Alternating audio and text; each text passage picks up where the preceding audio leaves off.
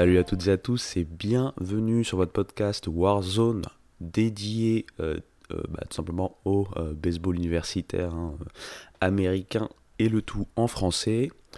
Bien content de vous retrouver malgré un rhume pour raconter ma vie.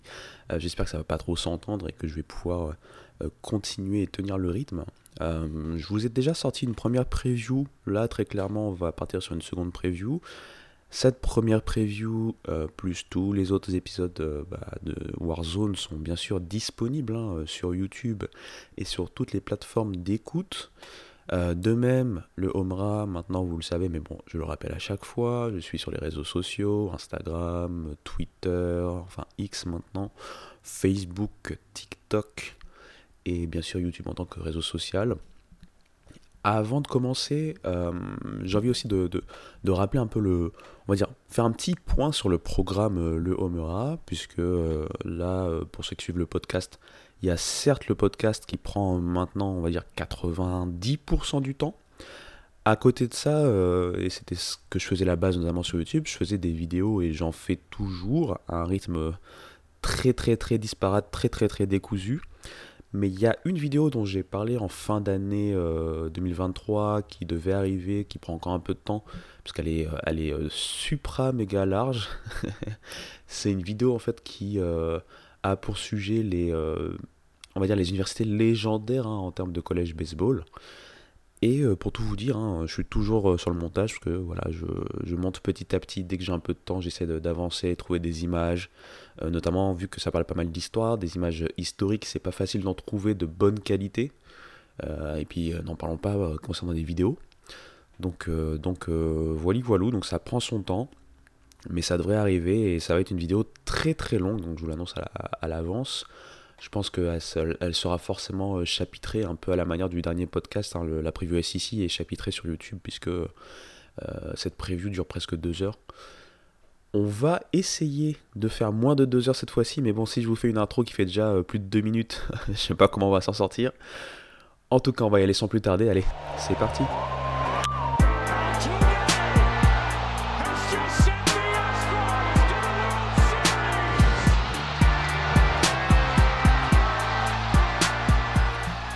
Alors, après avoir parlé de la S ici, on va s'attaquer cette fois-ci à euh, la ACC. La ACC, c'est l'Atlantic Coast Conference.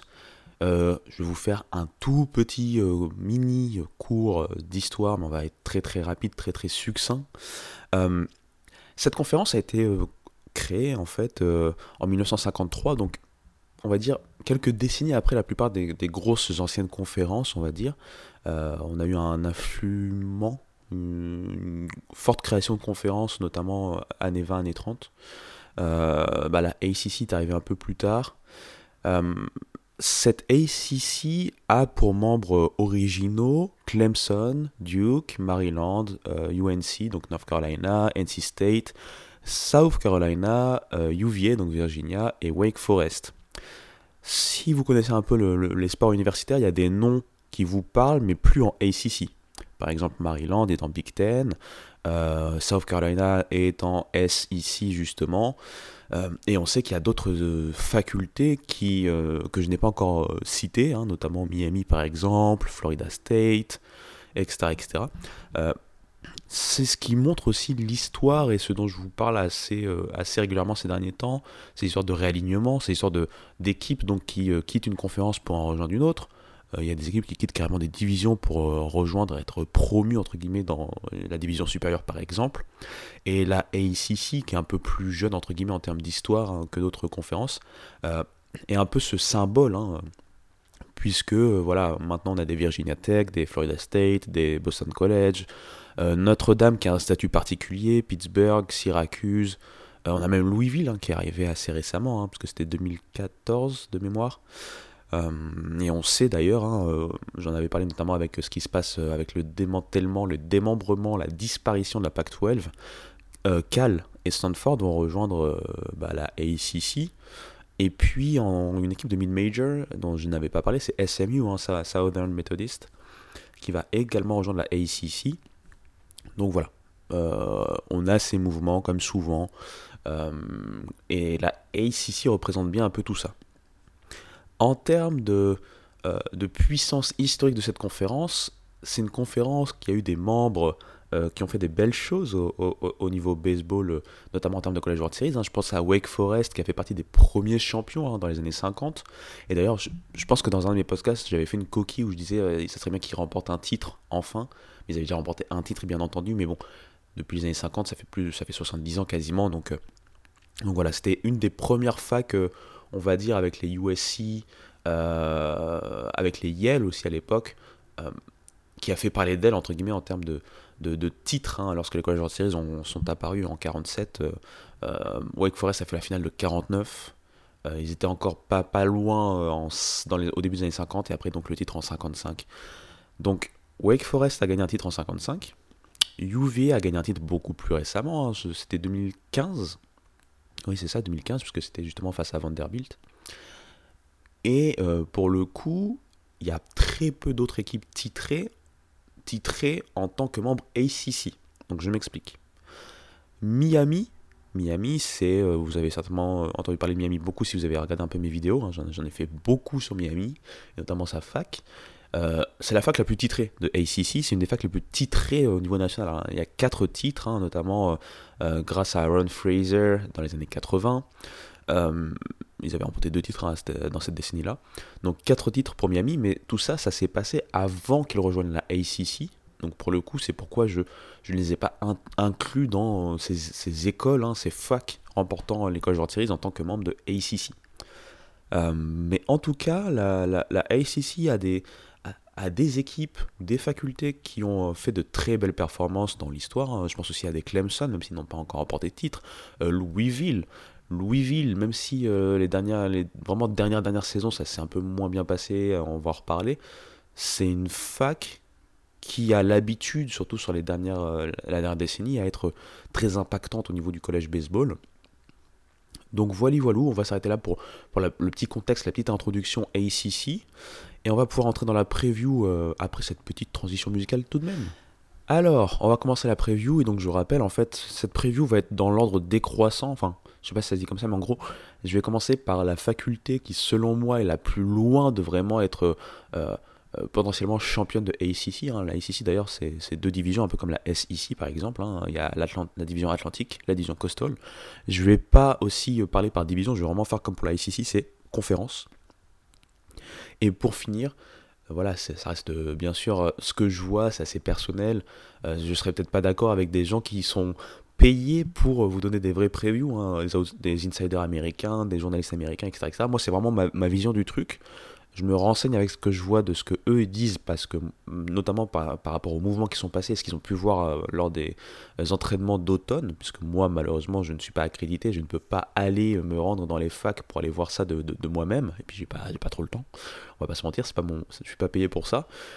Mais par contre, moi, je vais aussi me baser sur ce que j'ai vu hein, de mes propres yeux sur la saison précédente et en fonction des mouvements que je vois sur cette saison, plus que j'ai vu euh, la saison précédente, ça me permet d'imaginer une sorte de, classement. Encore une fois, ce classement ne veut pas dire que euh, euh, voilà, on va vraiment retrouver dernier telle équipe et première telle équipe. On le sait, c'est très serré. Il suffit qu'il y ait quelques blessures pour l'une et puis des joueurs qui cliquent pour l'autre. Et puis voilà, ça peut aller très vite, surtout en, baseball et en baseball universitaire. C'est très très très euh, difficile de prévoir. Mais voilà, euh, c'est le petit disclaimer avant de commencer. Et donc, on va commencer cette preview. Alors, euh, en 14e position, on va retrouver Pittsburgh, hein, Pitt. L'université n'a jamais vraiment réussi à faire une transition comme il se doit. En 2013, ils sont venus de Big East vers la ACC. Et ça coïncide avec toutes leurs difficultés bah, récente, hein, puisque euh, depuis cette période, je pense même pas qu'il soit allé euh, euh, au tournoi, au tournoi national. Hein. ça doit faire un, bon moment maintenant. L'année dernière, enfin, on va reprendre un peu rapidement le, cours de l'histoire récente. En 2021, Pittsburgh fait une très belle première partie de saison. On pense même à eux en termes de bid at large, c'est-à-dire que en termes de potentielle équipe qui pourrait être sélectionnée par le comité s'ils ne gagnent pas par eux-mêmes euh, le tournoi de conférence euh, ACC. Malheureusement, la deuxième partie de saison, la fin de saison euh, va être très difficile puisqu'ils ne vont pas s'en sortir. Et donc ils vont louper de peu le coche. C'est difficile pour eux ensuite en 2022 et en 2023. En 2023, c'est le deuxième pire bilan de la ACC. Et puis même au niveau global, c'est un bilan négatif, c'est-à-dire que même les matchs hors conférence, ou les séries hors conférence, on n'a pas vu de progression particulière. malgré tout, si on regarde euh, donc ces stats bruts, ça paraît euh, intrigant. Enfin, intrigant, au contraire, ça paraît, euh, on va dire, décevant et difficile pour eux. Mais par contre, si on regarde de plus près, en fait, il y a quand même des choses intéressantes qui sont mises en place. ça fait un moment qu'ils essayent de mettre en place de la régularité, que ce soit dans les profils recherchés. par exemple, l'année dernière, ils ont réussi à faire à faire jouer les mêmes, la même rotation au global. Hein. Ils avaient quatre joueurs principaux pour leur rotation. Bon, cette année, ils ne sont, euh, la plupart ne sont plus là, mais ils ont réussi à garder cette rotation euh, en bonne santé. Ils ont, euh, bah, à eux, à eux 3-4, hein, fait tous les matchs en fait, hein, starté tous les matchs de Pittsburgh, ce qui était quand même intéressant. Et surtout, en fait, Mike Bell est en train, on va dire, de. comment je peux dire ça en français reshape, euh, de reformer encore un peu plus euh, son line-up, puisque clairement là, ce qui est recherché, c'est d'avoir en fait euh, bah, des gens assez expérimentés ou des gens qui ont prouvé des choses dans leurs différentes facultés, les amener pour amener de, de l'offense notamment. Alors j'ai noté 2-3 noms, alors je vous dis pas de les retenir hein, pour le line-up, mais il y a en fait le, transfert d'un de, très bon joueur qui vient de Fairleigh Dickinson, en hein, mid-major, euh, qui l'année dernière avait euh, euh, réussi notamment 14 home runs et 51 points produits. C'est Luke Cantwell. Il va jouer en première base. Il devrait être d'ailleurs titulaire hein, pour, Pittsburgh. 14 home runs, 51 points produits et surtout au niveau de, des moyennes, pardon, c'est 33% à la batte, c'est 49% de on-base percentage. C'est-à-dire que euh, presque une fois sur deux, on, le retrouve sur base, entre guillemets, et, presque 71% de slugging percentage, ça va vraiment normalement amener en fait, euh, bah, euh, comment dire ça, de l'upgrade hein, tout simplement à ce, à ce line-up. Et c'est pas le seul transfert, hein. il y a une classe de transfert assez intéressante et assez fournie puisque en seconde base aussi, ils ont récupéré un autre joueur qui, est, qui a beaucoup d'expérience pour le coup, hein, puisque c'est un joueur de, qui a 5 ans euh, de fac hein, euh, à cette saison. C'est un 50 year senior, comme on dit, euh, notamment grâce à l'éligibilité qui a été accrue d'un an suite à l'épisode Covid. Lui vient de New Orleans, encore, encore une, une mid-major. Enfin, non, je me trompe. Il a d'abord euh, alors, est-ce qu'il a fait. Ouais, c'est ça, c'est ça, pardon. Il a fait, oui. Il, vient de New Orleans, pardon. Je me suis un peu embrouillé parce que lui, il a un parcours assez atypique.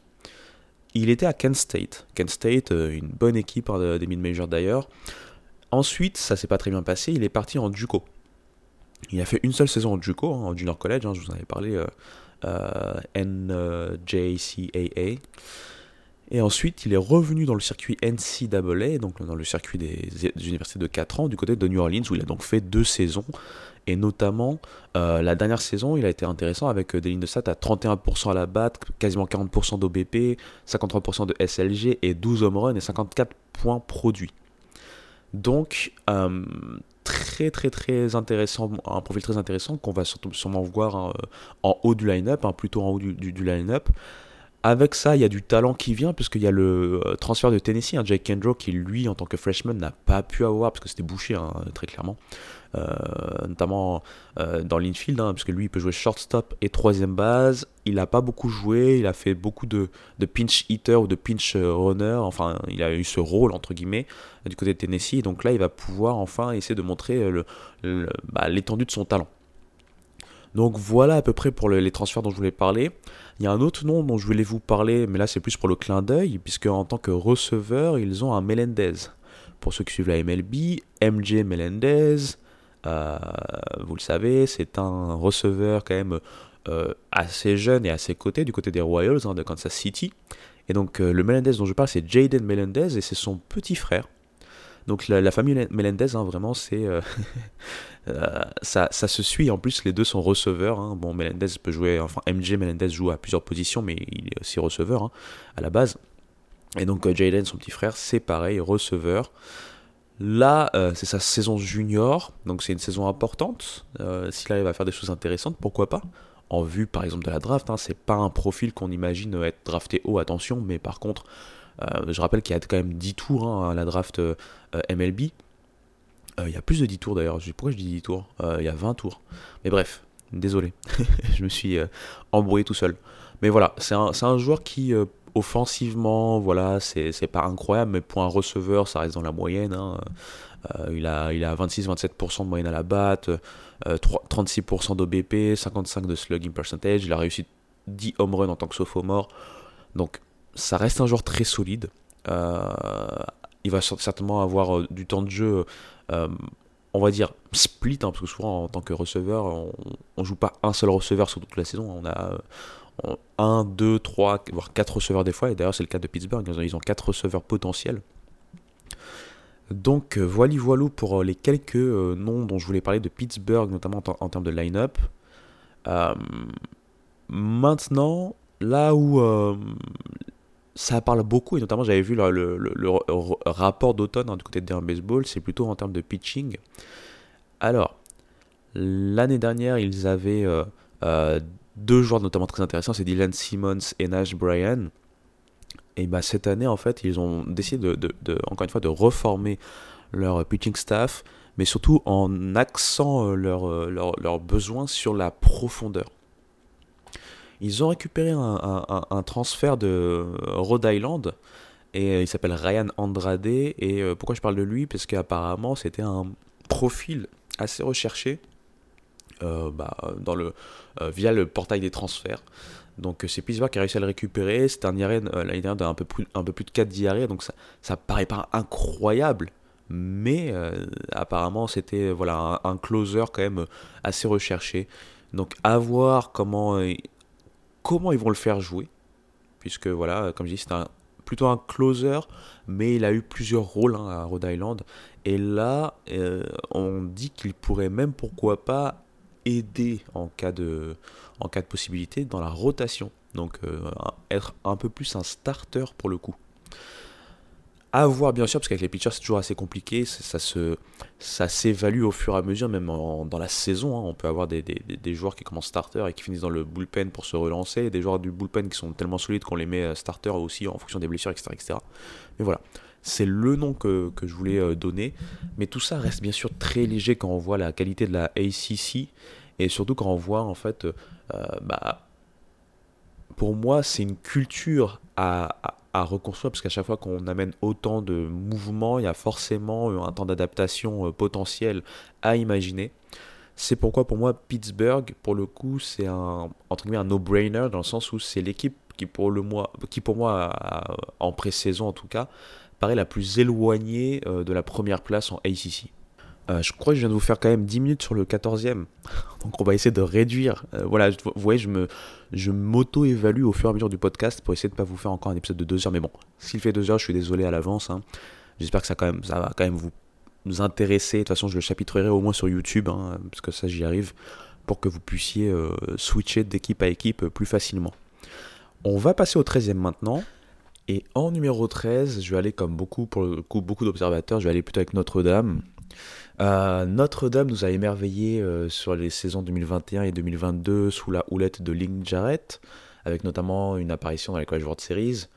Euh, le groupe hein, qui a réussi un tel, tel exploit est complètement parti. Hein. donc au fur des, des, années, là, on, est, on part du coup sur un nouveau groupe, hein, très clairement. Et euh, comme euh, le euh, rappelait leur head coach hein, depuis lors, hein, je pense c'est Sean Stifler de mémoire, bah là clairement ils repartent sur un nouveau cycle dans le sens où même en termes de classe, classe de transfert, classe de freshman et compagnie et compagnie, rien n'est encore bien mis en place. Et il a expliqué que la première timeline hein, pour, pour avoir une pure, on va dire, classe de freshman arrivée, enfin vraiment une, classe de renouvellement pur et repartir sur un nouveau cycle, c'est 2024. Donc là, on se retrouve dans une sorte d'entre-deux. Euh, pour la petite histoire, hein, Notre-Dame, c'est pas une fac réputée pour le baseball, bien entendu. C'est une fac, pour le coup, vraiment réputée, une des meilleures facs de l'histoire en termes de football. Euh, comme je tenais à le préciser avant qu'on parle du baseball. Hein. ils sont affiliés à la ACC en baseball, en basket également. Par contre, en football, ils sont indépendants. Ils ont un statut de fac indépendante. Voilà. Pour le petit, la petite explication. Du coup, Notre-Dame, euh, c'est assez compliqué de les voir euh, vraiment euh, tout en haut. je suis en train de regarder en même temps parce que je sais que ils avaient un de leurs lanceurs, bah, leur meilleur lanceur, si je dis pas de bêtises, qui a eu une belle blessure. Oui, voilà, c'est ça. Jack Findlay, je suis en train de chercher en même temps sur internet.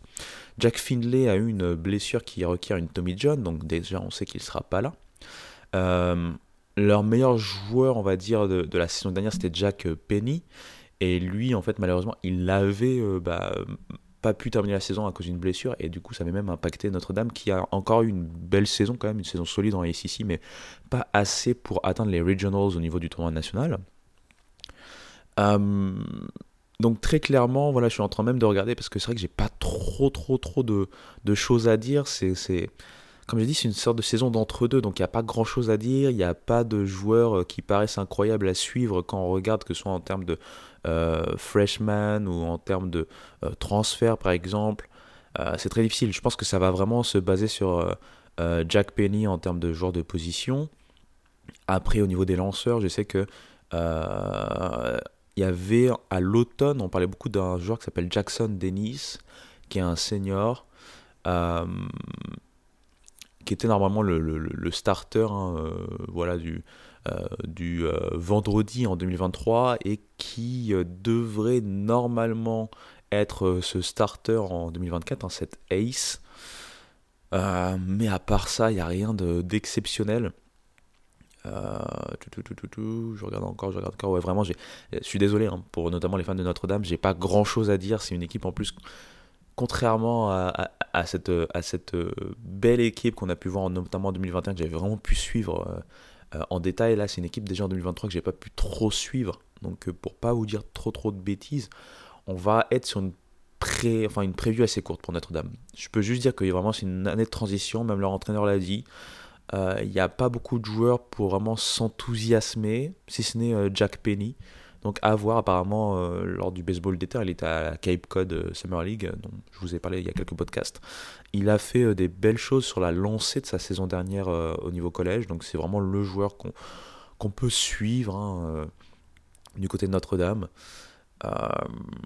faudra, faudra clairement voir ce que peut faire Notre-Dame, mais je sais que pour finir sur eux, en 2023 déjà, on imaginait que ça allait être très compliqué, et au final, euh, ils ont quand même bien terminé. Hein. Ils terminent euh, dans la division atlantique en, milieu à peu près de, classement. 15 euh, victoires, 15 défaites dans la conférence, 30 victoires, 24 défaites en totalité. C'est surtout bah, la fin de saison, hein, parce entraient dans, au mois de mai avec 13 victoires, 11 défaites il était clairement au moins dans la, dans la bulle, ce qu'on appelle la bulle, c'est-à-dire euh, les équipes qui sont à, à l'entrée normalement de la voilà d'être sélectionnables hein, pour euh, le tournoi national, hein, de faire partie des 64 équipes. Et c'est ce bilan de fin de saison, avec notamment 4 défaites d'affilée, hein, euh, qui bah, a scellé leur sort et qui a fait qu'ils n'ont pas pu aller au tournoi national. Mais voilà, c'est une équipe qui a terminé devant des équipes comme NC State, Louisville, Florida State, Virginia Tech, par exemple. Des équipes qu'on attendait quand même plus haut que Notre-Dame. Donc voilà, pour moi c'est les 13e actuellement. Je suis encore une fois désolé que j'ai pas trop de choses à dire sur eux. Euh, mais on verra s'il y a des surprises au cours de la saison et j'hésiterai pas à en parler si tel est le cas. Alors, passons, je vais dire plaçons. Passons à la 12e position. En 12e position, moi j'ai Virginia Tech. Alors attention, je les ai pas en deuxième position par rapport à leur euh, niveau global, parce qu'on va le voir, je vais en parler, en termes de line-up par exemple, c'est excellent. Euh, on va espérer peut-être un peu moins de poisse comparé à, ce qu'on a pu voir la saison dernière avec beaucoup de pépins physiques. Mon problème pour Virginia Tech, c'est leur euh, pitching staff. Euh, Virginia Tech, c'est une petite descente entre guillemets aux enfers entre la saison 2022 et la saison 2023, parce que je, rappelle qu'en 2022, Virginia Tech, c'est quand même les champions de conférence ACC. D'ailleurs, cette même année, ils arrivent à aller jusqu'au Super Regionals, au tournoi national derrière un Gavin Cross euh, de feu. Et Gavin Cross, d'ailleurs, hein, après, il va être drafté, euh, comme on le sait, au premier tour hein, de la draft qui en suit. Euh, on savait que Virginia Tech allait être quelque part orphelin un peu de, de, cross, mais il y avait tellement de joueurs, tellement de joueurs importants et assez incroyables du côté de Virginia Tech qu'on n'imaginait pas les voir en, aussi grande difficulté en fait. Si je vous donne leur, leur classement, même si peut-être sans visu ça n'a pas trop d'intérêt, je pense que c'est le troisième ou quatrième pire bilan de, de, de, la ligue, donc on va dire dixième sur 14, avec 12, défaites, 12 victoires pardon, pour 17 défaites hein, en conférence, 30-23 au global. Euh, pourtant, il y avait des motifs de satisfaction. Déjà, au niveau du line-up, euh, le joueur qu'il va falloir suivre, qu'il va falloir continuer à, suivre, pardon, euh, c'est Carson de Martini, hein, alors troisième base junior, qui d'ailleurs va être éligible à la draft.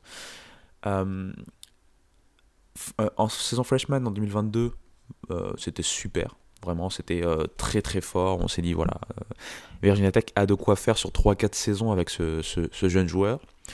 L'année dernière, il y a une petite baisse en fait, notamment due aux blessures. mais il avait quand même réussi à frapper pour 10 home runs, 57 points produits, provoquer plus de buts sur balle que de strikeout, avec des moyennes à la base de 32%, OBP 45%, slugging percentage de 60%. Donc voilà, on espère pour lui que les soucis euh, physiques seront derrière lui, parce que clairement c'est la locomotive d'un line-up qui est euh, euh, très très très intéressant. ensuite, je sais qu'il y a d'autres joueurs, hein. je sais qu'il y a Clay Grady notamment, euh, qu'on va espérer aussi retrouver euh, de la forme parce que c'est le shortstop euh, sophomore hein, qui normalement devrait à terme prendre cette place complète de titulaire. Je sais qu'aussi il y a Christian Martin qui est toujours là. Euh, doit avoir Garrett Michel aussi. Donc il y a beaucoup, beaucoup, beaucoup de forts joueurs et tous ces joueurs-là en plus sont des joueurs de l'infield, donc ça vous amène à un infield vraiment intéressant j'ai pas non plus trop trop trop envie de, voilà de euh, rester sur les joueurs du line-up parce que le line-up c'est clairement la force. Hein. Je vous ai donné quelques noms qu'il faudra suivre sur la saison, notamment euh, de Martini vis-à-vis de la draft. Euh, mais le problème par contre qu'on va avoir très clairement pour moi, c'est au niveau du pitching staff. L'année dernière, les même si ça s'est pas super bien passé, pardon, ils avaient quand même Droit Hackenberg. Droit je rappelle, hein, il a été euh, drafté au second tour quand même euh, de la draft. Donc c'est un des euh, gros pitchers prospects qui a donc quitté Virginia Tech. Il n'y avait pas que lui, il y avait aussi Anthony Argeles hein, qui a également quitté Virginia Tech pour les joies du baseball professionnel. et puis ils avaient un starter, Griffin Green, qui lui a eu une Tommy John, donc une euh, chirurgie de type Tommy John, donc on le sait, cette saison il va pas être là. Et puis en plus, ils ont perdu aussi pas mal de joueurs du bullpen, euh, que ce soit via euh, bah, la fin de leur cursus universitaire, hein. ils ont tout simplement graduate, ou comme j'avais vu sur le rapport d'automne hein, de D1 Baseball, par rapport à des transferts. Donc là, ils vont devoir rebâtir tout leur pitching staff. Et en fait, le pitching, c'est vraiment la zone la plus sensible à rebâtir pour une équipe, notamment en collège baseball. Et c'est pour ça que à, l'orée de la saison, je les mets que 12e. Par contre, faut le savoir, je les mets que 12e, mais si ça clique, s'ils arrivent à trouver, euh, à mettre en place une rotation à, peu près solide et un bullpen qui, arrive à tenir avec le line-up qu'ils ont, euh, attention, on pourrait les revoir tout simplement dans les premiers rôles de la ACC au moins. Donc voilà, ça reste pour l'instant mes 12e, mais ça ne veut pas dire qu'ils euh, ne pourraient pas se mêler à la lutte pour les premières places. Voili, voilou. Passons sans plus tarder à la 11e position et je vais vous parler de euh, Georgia Tech, notre tech. Euh, donc en 11e position, on va parler d'une équipe qui euh, va devoir repartir un peu sur les cendres, un peu à la Notre-Dame, hein, de, de belles saisons. Il s'agit donc de Georgia Tech. Georgia Tech, depuis 2018, ils ont réussi à aller au, au moins au Regional chaque saison jusqu'à justement l'année dernière. L'année dernière a marqué une belle cassure avec un groupe qui, notamment en 2021 et 2022, hein, avait réussi de belles performances et avait donc vu partir certains joueurs. Hein. je pense notamment à Kevin Parada, euh, euh, le catcher, hein, star de Georgia Tech, il y, a, à peu près deux saisons de cela, et qui est donc euh, dans le farm system des Mets, c'est pour ça que j'en parle, bien sûr. Avec le fait que bah, ils avaient toujours un line-up très impressionnant, qui est resté le line-up qui avait notamment réussi justement hein, ces, ces, belles saisons 2021 et 2022. Bah, dans ce, bah, ce line-up va avoir un look complètement différent cette saison. Hein, ils ont perdu 8 des 9 starters du line-up.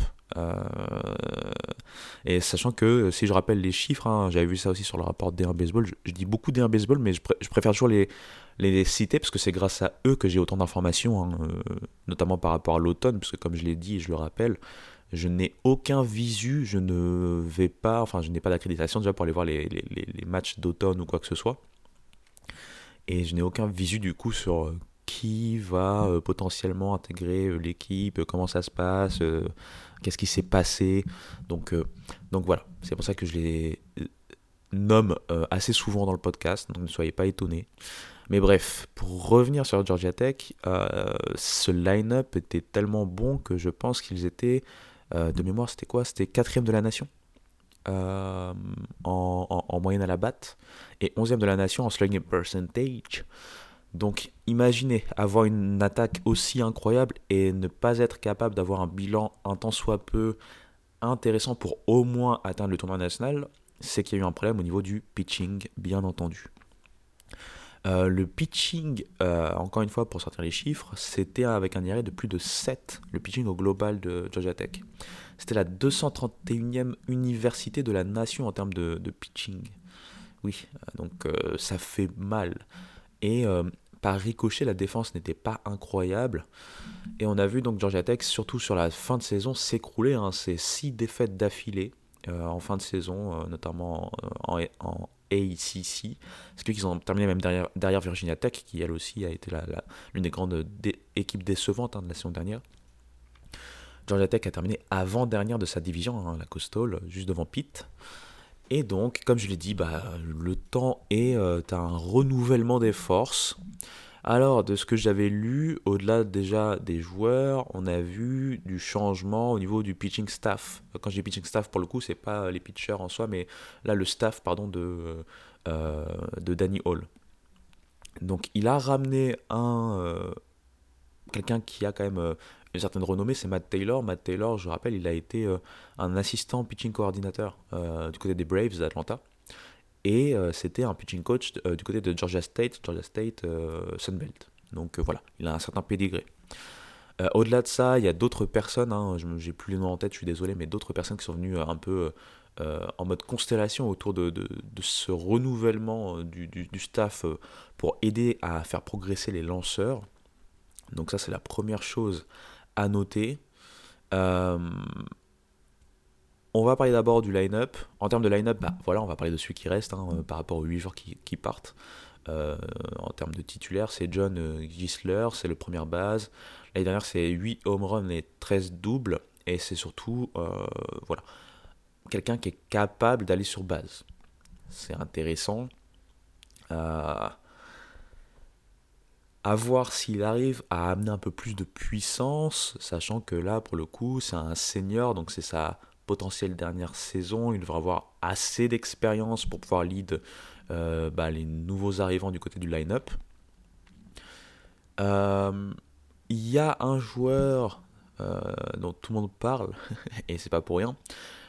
si je vous dis Sissi Sabatia, ça vous dit quelque chose MLB, très connu, etc., etc eh bien son fils, Karsten Sabatia, fait partie de cet effectif et on dit qu'il pourrait euh, bah, jouer euh, justement euh, un peu plus, avoir plus de reps hein, du côté de, Georgia Tech. Hein. Il était freshman l'année dernière, là il est sophomore maintenant. de ce que j'avais lu, il avait des problèmes hein, au niveau défensif, c'est ce qui fait qu'on l'a plus vu un peu DH. On va voir s'il est capable de montrer de, la progression de chaque côté hein, de, la balle et pouvoir donc euh, avoir quelques reps de plus. Euh, il y a eu des transferts et je vais vous parler d'un joueur qu'il va falloir euh, suivre hein, très clairement. C'est mon dernier joueur annoncé pour côté de Georgia Tech à suivre hein, dans le line-up. C'est le transfert qui vient de NC State. C'est Peyton Green. Peyton Green, c'est euh, quand même un joueur qui avait réussi 10 home runs euh, la saison dernière. Euh, en tant que sophomore avec un OPS aussi, parce que j'ai que l'OPS, hein, ce que j'avais lu du, rapport d'automne, un OPS de 826, donc c'était pas si mal.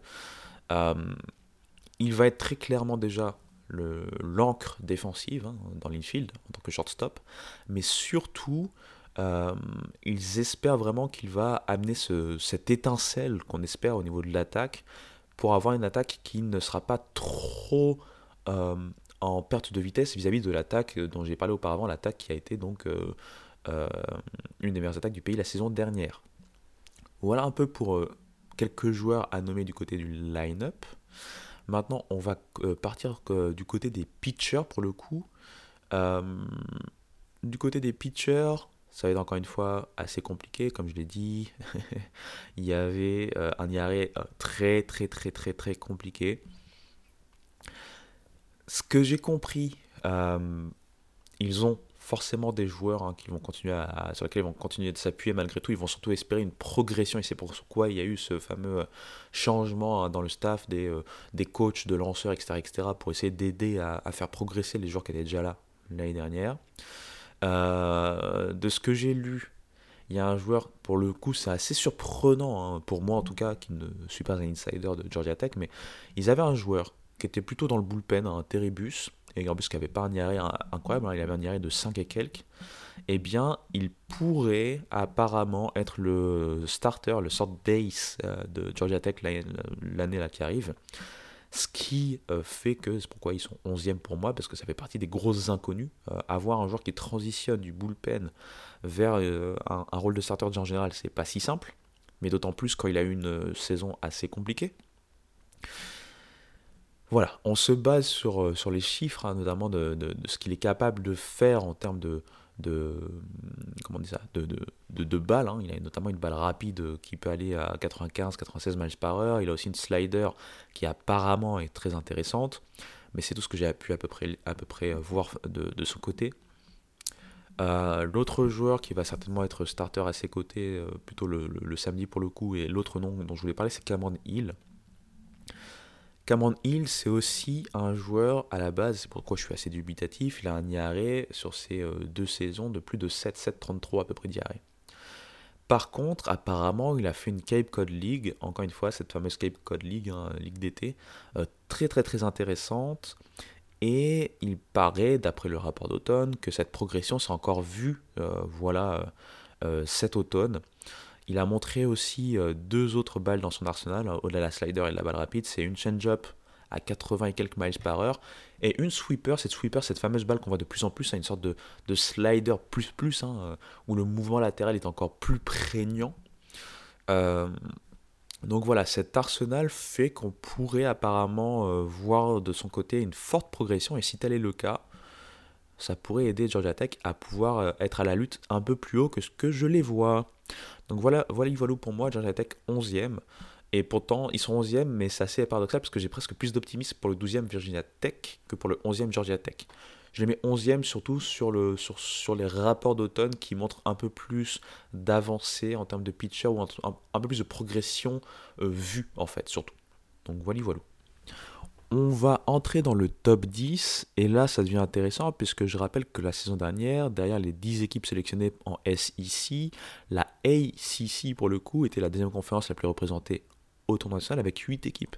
Donc quand vous êtes dans un top 10 entre guillemets en termes de preview, vous êtes assez proche de potentiellement avoir un bilan qui vous permettrait d'être euh, éligible au tournoi national. Donc là on parle quand même d'équipes qui sur le papier avant le début de la saison paraissent assez solides pour pourquoi pas se battre pour un spot pour atteindre le tournoi national, bien entendu. Alors là, euh, si les Américains m'écoutaient, ceux qui s'y connaissent en baseball euh, universitaire notamment, pouvaient comprendre ce que je vais dire maintenant et euh, bah voilà, comprenez un peu voilà, ma logique, ils allaient se dire mais ce mec est fou. Puisqu'en dixième position, moi je place Louisville. Alors très clairement, si vous allez euh, écouter d'autres, euh, voilà, des spécialistes hein, pour le coup, hein, bien plus que moi, euh, ils voient Louisville plus haut.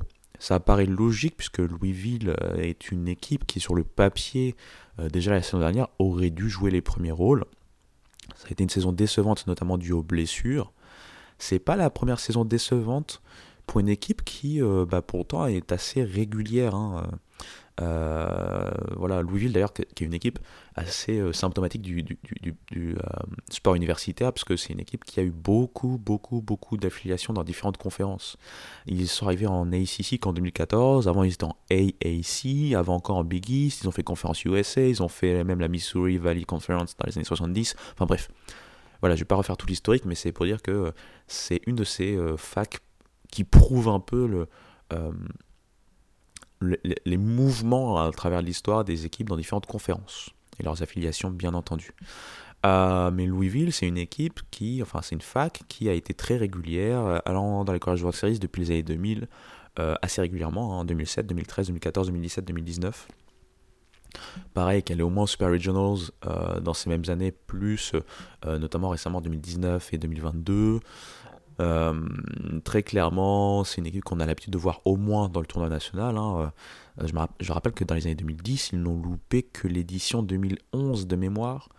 Euh, il n'y a qu'en 2011 qu'ils n'ont pas réussi à atteindre le tournoi national dans les années 2010, c'est pour vous dire. Dans les années 2020, ça a été un peu plus délicat. 2022, ça a été une belle saison. Et on pensait que 2023 allait porter les fruits de 2022 avec non seulement des joueurs d'expérience très intéressants de chaque côté, hein, que ce soit au niveau des pitchers comme au niveau euh, des euh, joueurs de line-up, des joueurs de champ. Et surtout, il y avait des additions de, de, freshmen très intéressants. Je pense notamment à un joueur dont je vais parler en premier, c'est Gavin Killen.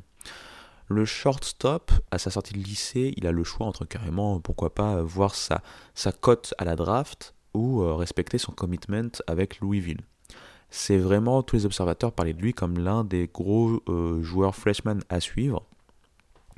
Et euh, alors, il a eu une saison intéressante, mais ça n'a pas été aussi incroyable que ce qui a été espéré, des deux côtés. Hein. Défensivement, bon, ça, allait, ça a été à peu près solide, mais pas non plus incroyable. Mais offensivement, euh, il a montré en fait des qualités en termes de discipline, c'est-à-dire que euh, il a été très peu retiré sur prise, hein, très peu de strikeout. Une moyenne à la batte d'à peu près 26-27%. En collège baseball, en freshman, c'est pas dégueulasse, mais c'est pas non plus incroyable quand on imagine ce joueur devenir une star en fait du collège baseball. Donc on va espérer qu'il va montrer surtout au niveau offensif bah, cette fameuse idée de breakout, c'est-à-dire cette fameuse idée de, euh, d'explosion et montrer vraiment l'étendue de son talent. Derrière ça, on va retrouver surtout beaucoup d'expérience en fait du côté de Louisville.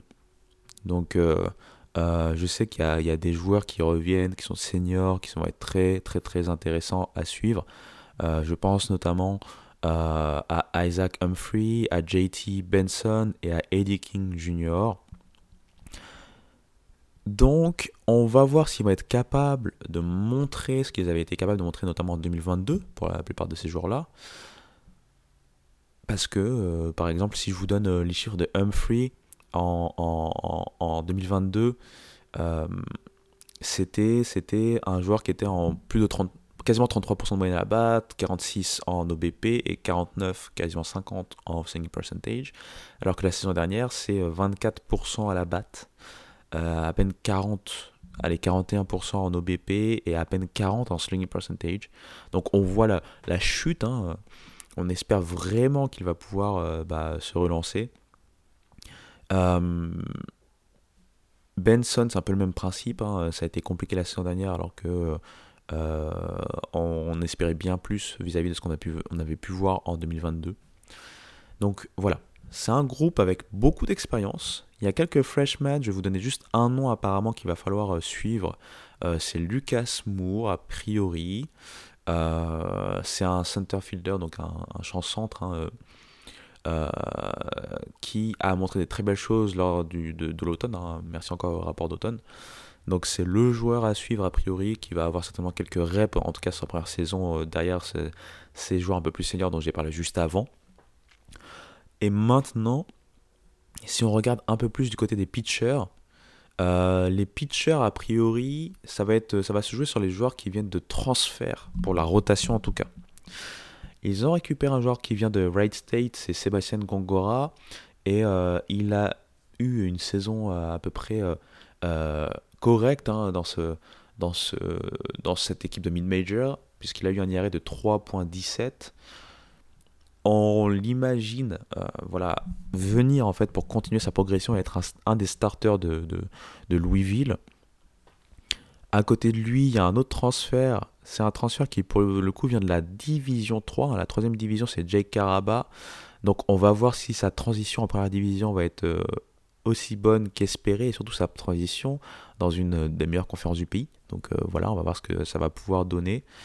Euh, maintenant, il va falloir quand même compter sur des joueurs qui étaient déjà là. Euh, c'est bien sûr le joueur qu'il va falloir highlight entre guillemets et le joueur qu'il va falloir suivre. Pour moi, c'est Carson Liggett.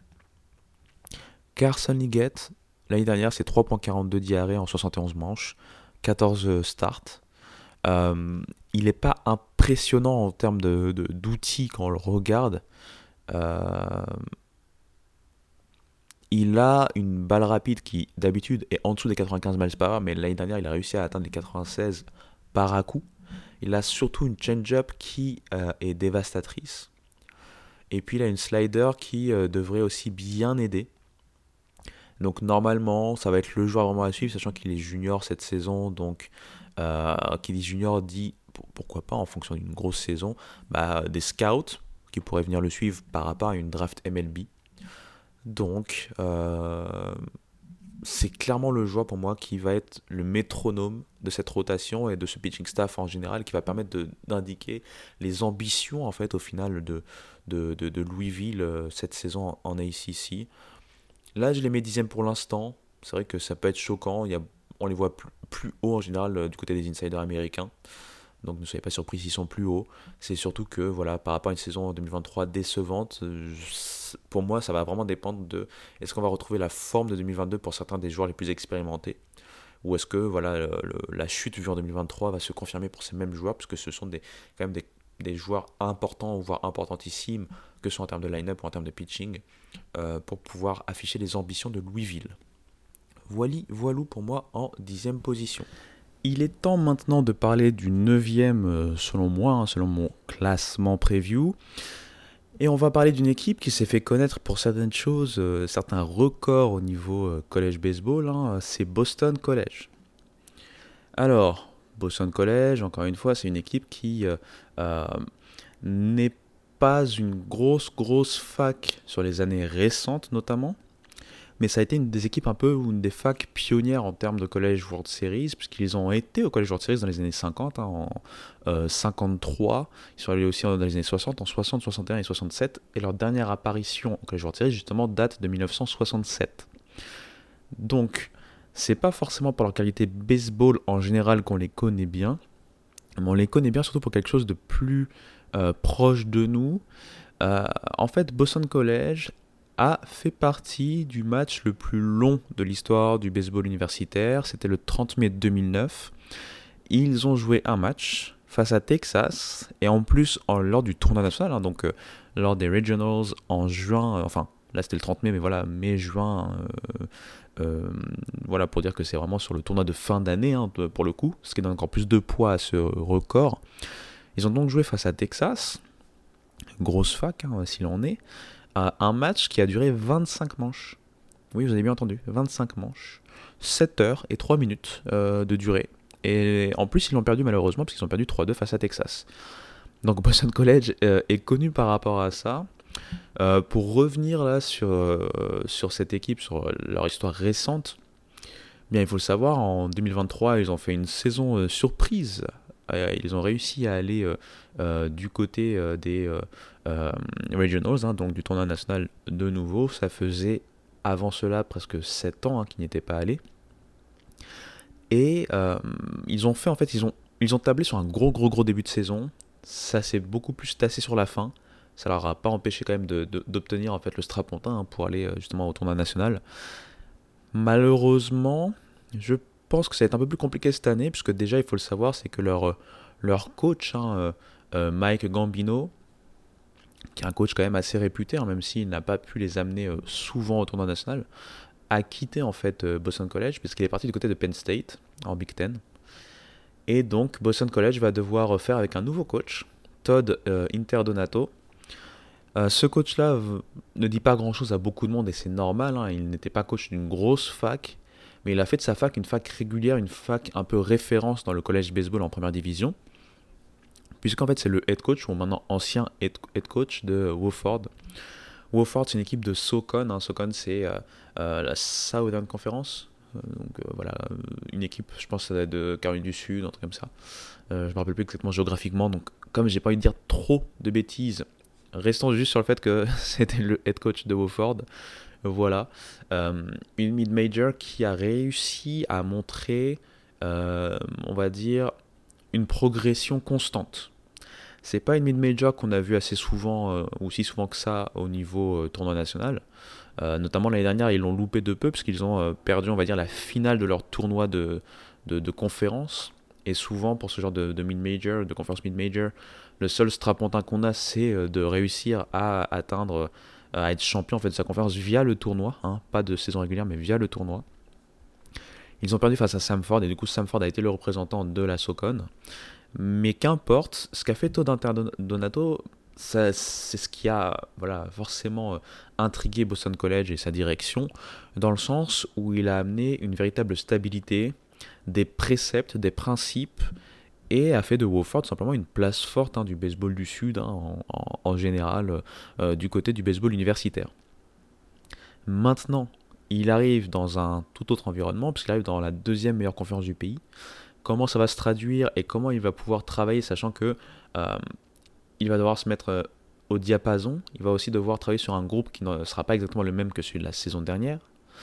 A priori, de ce que j'avais lu, il y a pas mal d'optimisme, puisqu'il avait très rapidement contacté notamment l'infielder Vince Simini.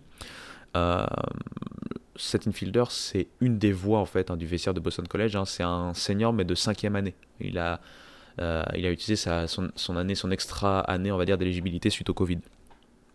Et euh, quand il a vu, suite à son appel un peu, suite à cet entretien, on va dire, euh, l'aspect mental, l'aspect particulier de, qui entoure cette, voilà, cette faculté, notamment son équipe baseball, il s'est dit que voilà, il y aura peut-être pas forcément trop de boulot à faire. mais malgré tout, il a amené avec lui quelques joueurs, je pense, alors, je revérifie parce que je pense que je suis en train de dire une bêtise. Je pense plutôt qu'il a perdu quelques joueurs, quelques joueurs qui ont décidé plutôt de, euh, de suivre en fait Mike Gambino pardon, à Penn State. Donc euh, excusez-moi, je me trompe. Il a perdu euh, quelques joueurs qui étaient pourtant importants du côté de Boston College. Mais bon, il va pouvoir travailler avec certains joueurs de la saison dernière malgré tout, notamment en termes de pitcher par exemple, le pitcher Eric Schroeder qui a été un bon pitcher de relève. Hein. Euh, ce pitcher-là va être un peu son lien par rapport à la saison dernière et son lien par rapport à ce qu'on va dire la nouveauté du côté de Boston College, euh, d'après ce que, j'ai lu, hein, simplement euh, sur les rapports d'automne. il devrait rester dans le bullpen, mais il y a possibilité de le faire starter si besoin est. Maintenant, à part lui, il va falloir clairement euh, retravailler un peu le pitching staff en général. Il y a des joueurs qui reviennent, donc Sean Hard, euh, Aidan Crowley et Matthew Nonan. Euh, ça reste des pitchers qui sont très. comment je peux dire ça Avec beaucoup de points d'interrogation, hein, puisque l'année dernière, c'est des pitchers qui arrivent avec des IRA de plus de 8. notamment pour, pour Hard et Nonan. Je sais que Crowley, pour le coup, lui, c'était euh, plutôt des histoires de blessures parce qu'il n'a pitché que, que 3 manches en 2 ans. Donc forcément, ça pose des questions. Il va falloir voir qu'est-ce qu'il peut faire avec ces joueurs-là. Et si jamais ces joueurs-là euh, n'apportent pas satisfaction, il y a quelques autres armes sur le, on va dire, à partir du bullpen ou en tout cas dans le pitching corps ou le pitching staff qui pourraient être mises en avant. Euh, je vous donne deux trois noms. Alors il y a Charlie Kuhn tout d'abord, qui apparemment a fait un gros automne. Euh, il y a aussi des transferts comme Tyler Mudd qui vient de Harley Cross et Jordan Fils qui vient lui de Détroit. Donc encore une fois, quand on vient de Détroit, j'aime bien le rappeler, mais il y a non seulement la transition vers la D1, et en plus la transition vers une des meilleures conférences du pays. Là où Tyler Mudd était déjà en D1 hein, pour le coup, même si Harley Cross c'est une mid-major et c'est pas forcément la meilleure des mid-majors. Donc vous l'avez compris, je vous ai donné pas mal de, noms, hein, beaucoup de name dropping, mais c'est pour expliquer rapidement qu'au niveau du pitching, ça va être compliqué. par contre, au niveau du, du, du line-up, il y a quand même pas mal de joueurs qui va falloir, avec lesquels il va pouvoir travailler et qui sont très intéressants. Donc je vous ai parlé de Simili, hein, le, senior. Il y a aussi Walsh, il y a aussi McNulty qui était déjà là. par contre, leur meilleur joueur de la saison dernière, hein, pour moi, Joe Vetrano, il n'est plus là. Il y avait aussi euh, Travis Honeyman, je pense qu'il a été drafté de mémoire. Euh, ça sera vérifié, je m'excuse encore une fois pour l'approximation, mais, euh, mais en tout cas, ces, ces, deux joueurs principaux ne sont plus là, donc il va falloir les remplacer. Et en sachant que c'était ce qui faisait de Boston College une offense potable, pas exceptionnelle, mais potable. Maintenant, voilà, ça va être clairement travailler avant tout avec les joueurs qui sont toujours là. Euh, parmi les joueurs qui sont toujours là, je peux vous donner quand même 2-3 noms. Hein. Euh, je peux par exemple parler rapidement de l'outfielder euh, Cameron Leary, puisque l'année dernière et l'année d'avant, il a eu une dizaine de home runs, qui lui a donné un total sur les deux saisons de 26 home runs, ce qui est quand même pas si mal pour un joueur plutôt de complément. Euh, il y a aussi Cole Mercado, dont j'avais vu euh, son nom sortir hein, du côté euh, du rapport d'automne. pour le coup, lui, je le connais pas. Il était freshman l'année dernière, donc il n'a pas beaucoup joué. Par contre, apparemment, il a montré de très très beaux, très très belles choses. C'est un athlète vraiment talentueux. Il devrait jouer dans la outfield. Donc, on va voir exactement ce qu'il en est, notamment au niveau offensif. Hein. Il est surtout mentionné pour sa défense. Donc, clairement, il y a quelques interrogations, mais par contre, on voit quand même qu'il y a euh, pas mal de profondeur dans ce, line-up. Euh, si je vous donne un dernier nom, euh, je pourrais penser, enfin peut-être, peut-être je peux vous parler de Patrick Roche. Patrick Roche qui l'année dernière avait quand même été très très très euh, cohérent, très, très consistant dans la régularité. Pas des gros chiffres en termes de toto, mais des bons chiffres en termes de moyenne. Hein, euh, euh, quasiment 30% à la batte, 40% en OBP, 40% en string percentage. donc c'est des joueurs comme ça qui va sur lesquels il va pouvoir compter, qui ont l'expérience déjà de, la grosse conférence qu'est la ACC, et qui vont pouvoir lui permettre notamment en fait de pouvoir bah, travailler plus sereinement et pourquoi pas encore se mêler hein, à cette lutte pour les strapontins au niveau de tournoi national. J'ai pas plus de choses à dire que cela euh, voilà, concernant euh, Boston College, si ce n'est que ça pourrait être une saison quand même, voire plus compliquée, limite que Louisville que j'ai mis avant. Mais Louisville, pour moi, il y a plus d'interrogations que Boston College. Boston College, la principale interrogation, c'est son nouveau coach et comment il va pouvoir mettre en place ses idées et son idéal en fait de jeu, ses principes de jeu et comment ça va se traduire en ACC. Donc voilà, en 9 position, Boston College. En huitième position maintenant, ma grosse déception de la saison dernière, Florida State. La fac de Buster Posey, pour ne parler que de lui, ou d'autres euh, personnalités connues comme Dick Hauser, hein, on a un trophée à son nom d'ailleurs au niveau du, baseball universitaire. Euh, c'est une fac qui historiquement est une des plus grosses facs de l'histoire du baseball universitaire, et le tout sans avoir gagné une seule fois un trophée. C'est-à-dire qu'ils n'ont jamais été champions national, mais malgré tout, c'est une des facs les plus incroyables au niveau historique. Euh, en deux trois mots, hein, c'est l'équipe. Euh, alors je dirais non, je pense que c'est la, deuxième équipe qui a le plus, qui a le meilleur pourcentage de victoires dans l'histoire. Ils ont 71 euh, ou 72% de, pourcentage, de victoires en pourcentage hein, dans l'histoire. Il n'y a que Texas qui est devant eux. au niveau du nombre de victoires totales, ils sont sixième all-time et ils sont deuxièmes au niveau du nombre de victoires totales en post-season. Et le tout, donc lors des tournois nationaux notamment, hein, et le tout sans avoir réussi à gagner le titre national. C'est pour vous dire le paradoxe Florida State. Florida State, c'est carrément, euh, c'est vraiment une des très grosses voilà, facs de baseball, qui a une tradition aussi particulière. C'est d'ailleurs que chaque année, euh, depuis 1978, chaque année, on les retrouvait au Collège World, euh, pas au Collège pardon, mais au tournoi national. Depuis 75, il n'avait loupé que la saison 77, avant de louper la saison dernière justement. Voilà pourquoi je parle de déception. Donc imaginez-vous, de 75 à 2022, ils sont toujours allés au, tournoi national, sauf en, 1977. Et là donc en 2023, ils ont eu une des pires saisons de leur histoire. Ils ont eu une euh, saison en 23 victoires, 31 défaites, et notamment 9 victoires pour 21 défaites dans la ACC. Donc clairement la plus faible équipe, hein, la dernière équipe hein, en 2023. Plus faible que des équipes qui étaient quand même vues derrière eux comme Pitt par exemple. C'est pour vous dire à quel point ça a été très très très décevant. Alors, ça peut s'expliquer. Déjà, tout d'abord, il y a eu un changement de staff. On a vu arriver Link Jarrett, fort de son succès à Notre-Dame. Il a été euh, euh, mandaté pour pouvoir amener un nouveau coup de boost hein, à Florida State. Malheureusement, euh, il arrivait et en arrivant, il arrivait dans une période de transition, dans le sens où pas mal de joueurs ont quitté Florida State hein, via les transferts ou, ou, autres, ou tout simplement par rapport à leur seniorité.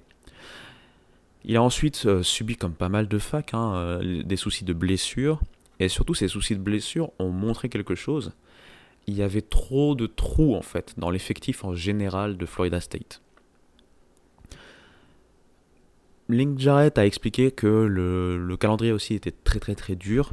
Euh, honnêtement, j'ai pas trop de choses à dire là-dessus parce que déjà le calendrier est choisi entre guillemets par les facs à, à l'avance. Donc quand on choisit un calendrier dur, c'est parce qu'on veut avoir un des meilleurs euh, RPI, donc euh, l'une des meilleures métriques pour pouvoir, même, avoir, même avec un bilan un peu moindre que d'autres équipes, être considéré pour pouvoir aller au tournoi national. Donc clairement, il y a une stratégie derrière, donc on ne peut pas mettre Florida State en tant que victime de son calendrier quelque part. Ça me paraît un peu malhonnête. Maintenant, c'est vrai qu'il y avait pas mal de jeunesse, il y avait pas mal de trous. Il y avait des joueurs dont on espérait beaucoup qui n'ont pas réussi à montrer leur talent et qui euh, cette saison vont devoir jouer euh, gros, hein, euh, tout simplement. Donc tout ce mix a fait que ça s'est pas ça s'est pas très très bien passé, au contraire. Je sais que suite à ça, forcément, il y a eu beaucoup de mouvements. Notamment, il y a eu beaucoup de transferts si je dis pas de bêtises, il y a eu euh, 9 transferts d'autres écoles NCAA. Il y a eu aussi du Juco qui est arrivé et il y a eu 13 freshmen. En plus de ça, il a aussi un peu ref, refait, refaçonné son, coaching staff. Donc on, sait que euh, ça a été très, euh, très euh, douloureux hein, pour Florida State, hein, notamment pour, pour une fanbase qui avait tellement l'habitude d'aller au tournoi national que ça a été, ça a été dramatique. Mais là, on se dit, bon, qu'est-ce qu'on peut avoir cette saison qui peut rendre cette équipe positive hein, Qui peut la ramener du bon côté de, euh, du spectre et la ramener dans ses habitudes d'aller au tournoi national notamment? Eh bien, comme je l'ai dit, hein, il y a eu pas mal de transferts, donc pas mal d'ajouts, d'apports, et notamment, on va commencer par le pitching avec un apport particulier et important. Euh, L'année dernière, ils avaient normalement deux lanceurs de haut vol, de haute qualité, euh, il y avait Jackson Baumeister et il y avait Crowell. Crowell, lui, de son côté, il a eu euh, bah, une blessure au coude, donc ça l'a fait euh, bah, finir sa saison en mars, hein, donc trop rapidement. Et Baumeister, qui a été drafté d'ailleurs, hein, je pense qu'il a été drafté au second tour de mémoire, euh, n'a pas eu la saison que l'on imaginait. Euh, il a terminé avec un notamment de presque 5. Donc voilà. Maintenant, euh, c'est. Crowell, c'est une chose. Baumeister, il est parti. Et comme je l'ai dit, il y a eu des transferts. Et parmi ces transferts, il y en a un qui a beaucoup fait parler et pas pour rien. Il a un nom de famille qui est très connu dans le milieu du baseball. C'est Cameron Later. Cameron Later, il était à UCF. Avant de parler de sa filiation, je sais, je vous vois venir, je, vais vous en parler dans quelques secondes, mais avant ça, on va parler d'abord de ce qu'il a fait. L'année dernière, il était, freshman hein, du côté euh, de UCF, hein, en, AAC, en American Athletic. Il a réussi à être un starter en tant que freshman, ce qui n'est pas si euh, commun que ça. Avec un IRA, bon, pas exceptionnel, un 4,92, mais notamment 80 strikeouts euh, en 56 manches. Il y a eu un problème avec lui, c'est par contre sa commande. Il ne lançait pas assez de strikes et on l'a pu voir parce qu'il a quand même provoqué, enfin il a quand même concédé 41 buts sur balle en 56 manches. Mais par contre, avec ses qualités intrinsèques et sa progression et, le, jump qu'on peut imaginer entre euh, freshman et sophomore, il a attendu très haut, sachant que c'est à terme un prospect dont on devrait entendre parler d'ici la draft 2025.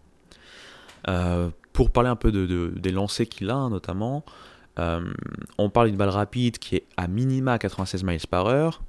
Il a une slider très intéressante à 86-87 miles par heure. Il a une curveball aussi apparemment qui est très intéressante. Ça, je ne l'ai pas vu la lancer ou quoi que ce soit, donc euh, c'est vraiment par rapport au rapport que je vous dis ça.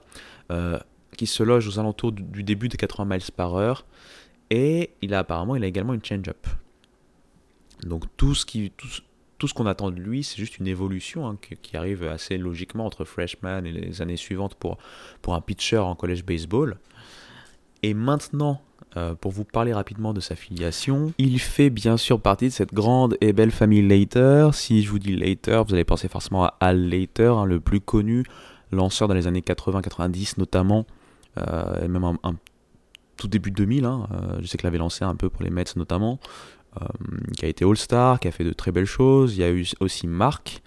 Later, donc à, eux deux, Al et Mark Later, c'est plus de 30 saisons, hein, ou 30 saisons à peu près en MLB. Euh, ça, ce sont ses oncles. Donc, vu que eux, ce sont ses oncles, bah forcément, Mark Junior, hein, du côté de la famille Mark Later, euh, et son cousin, et Mark Junior, c'est un pitcher du côté des Cubs. En tout cas, il a été pitcher du côté des Cubs. Quand on sait également que son autre cousin du côté de Hal, hein, le fils de Hal, Jack Later, qui a été euh, drafté il n'y a pas si longtemps que ça, si vous vous rappelez bien, par les Rangers, eh bien lui, voilà, c'est un autre lanceur, un autre gros lanceur qu'on a pu, voir hein, du côté de Vanderbilt.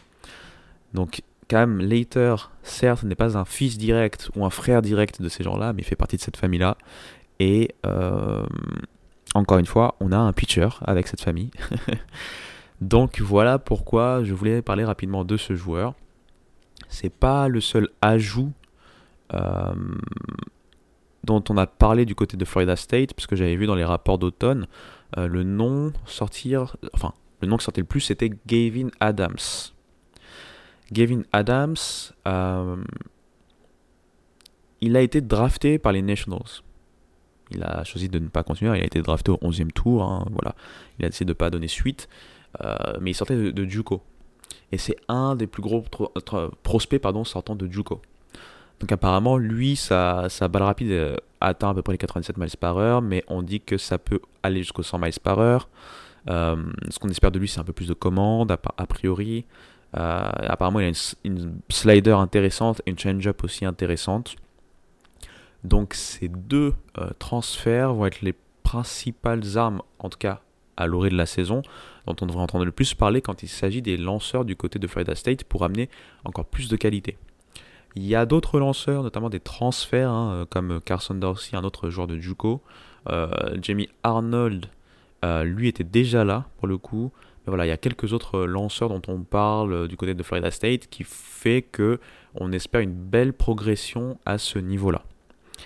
Voilà, on va dire côté pitcher. Côté line-up, on avait un joueur dont on attendait beaucoup, euh, enfin, c'est un peu vache de ma part de dire on attendait beaucoup. C'est plus que euh, en tant que freshman, on espérait quand même pas mal de ce genre-là. Je parle de Cam Smith. Cam Smith, c'est un troisième base. Il est d'ailleurs euh, projeté assez haut dans les drafts. alors, je sais plus s'il est euh, sophomore éligible pour la draft 2024. Ça, sera un truc que je dois vérifier au fur et à mesure de la saison. J'aurai le temps de vous en reparler.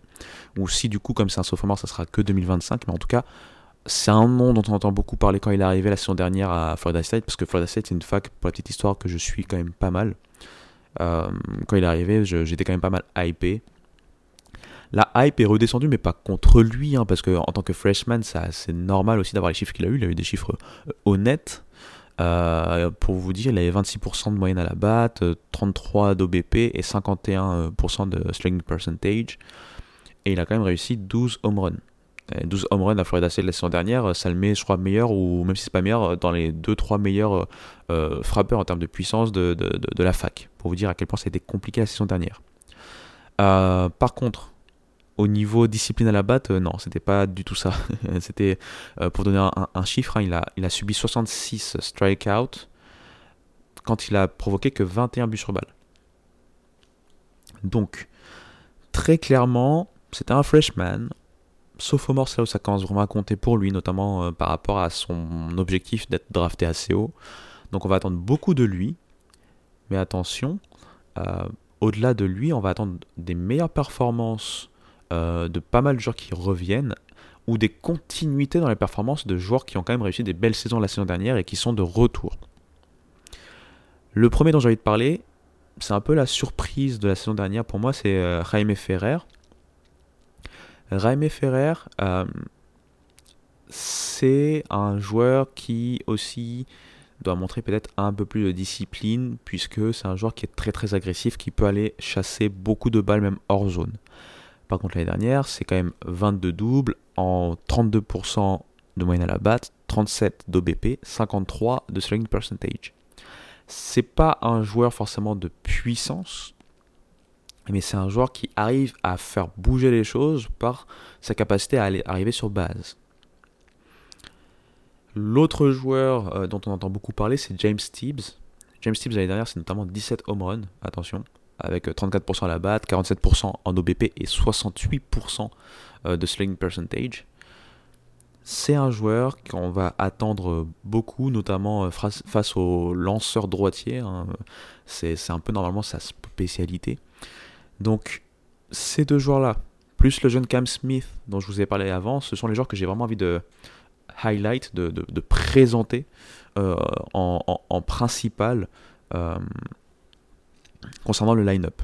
Mais quand on voit ces, ces joueurs-là, plus les transferts qui arrivent, je pense notamment à celui d'Alabama, hein, Max Williams, qui euh, va amener sa batte normalement sa puissance, hein, même si en tant que freshman, ça c'est, il n'a pas eu assez de, de, avec Alabama pour pouvoir montrer l'étendue de son, talent.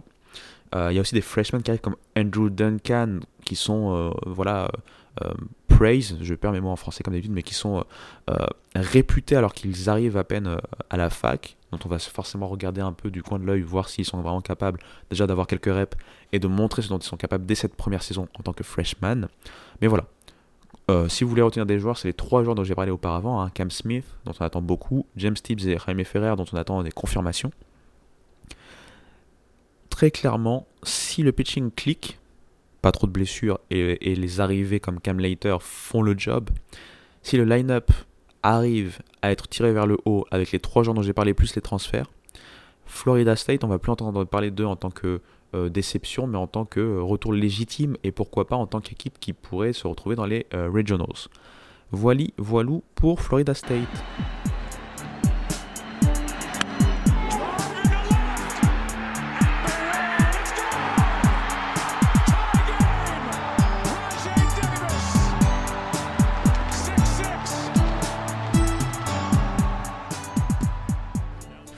Bon, je pense que vous avez compris hein, avec le temps que j'ai passé sur cette preview spécifique à Florida State, à quel point je suis quand même euh, particulièrement attaché hein, en fait à cette, euh, à cette fac.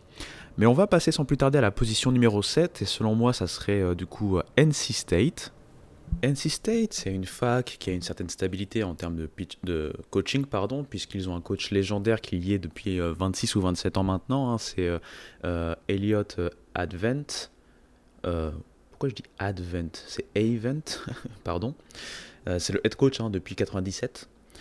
Et euh, ils ont montré aussi une certaine régularité dans les performances. C'est pas forcément la meilleure équipe ACC en termes de régularité pure, mais par contre, ils sont toujours bien placés ou assez souvent bien placés.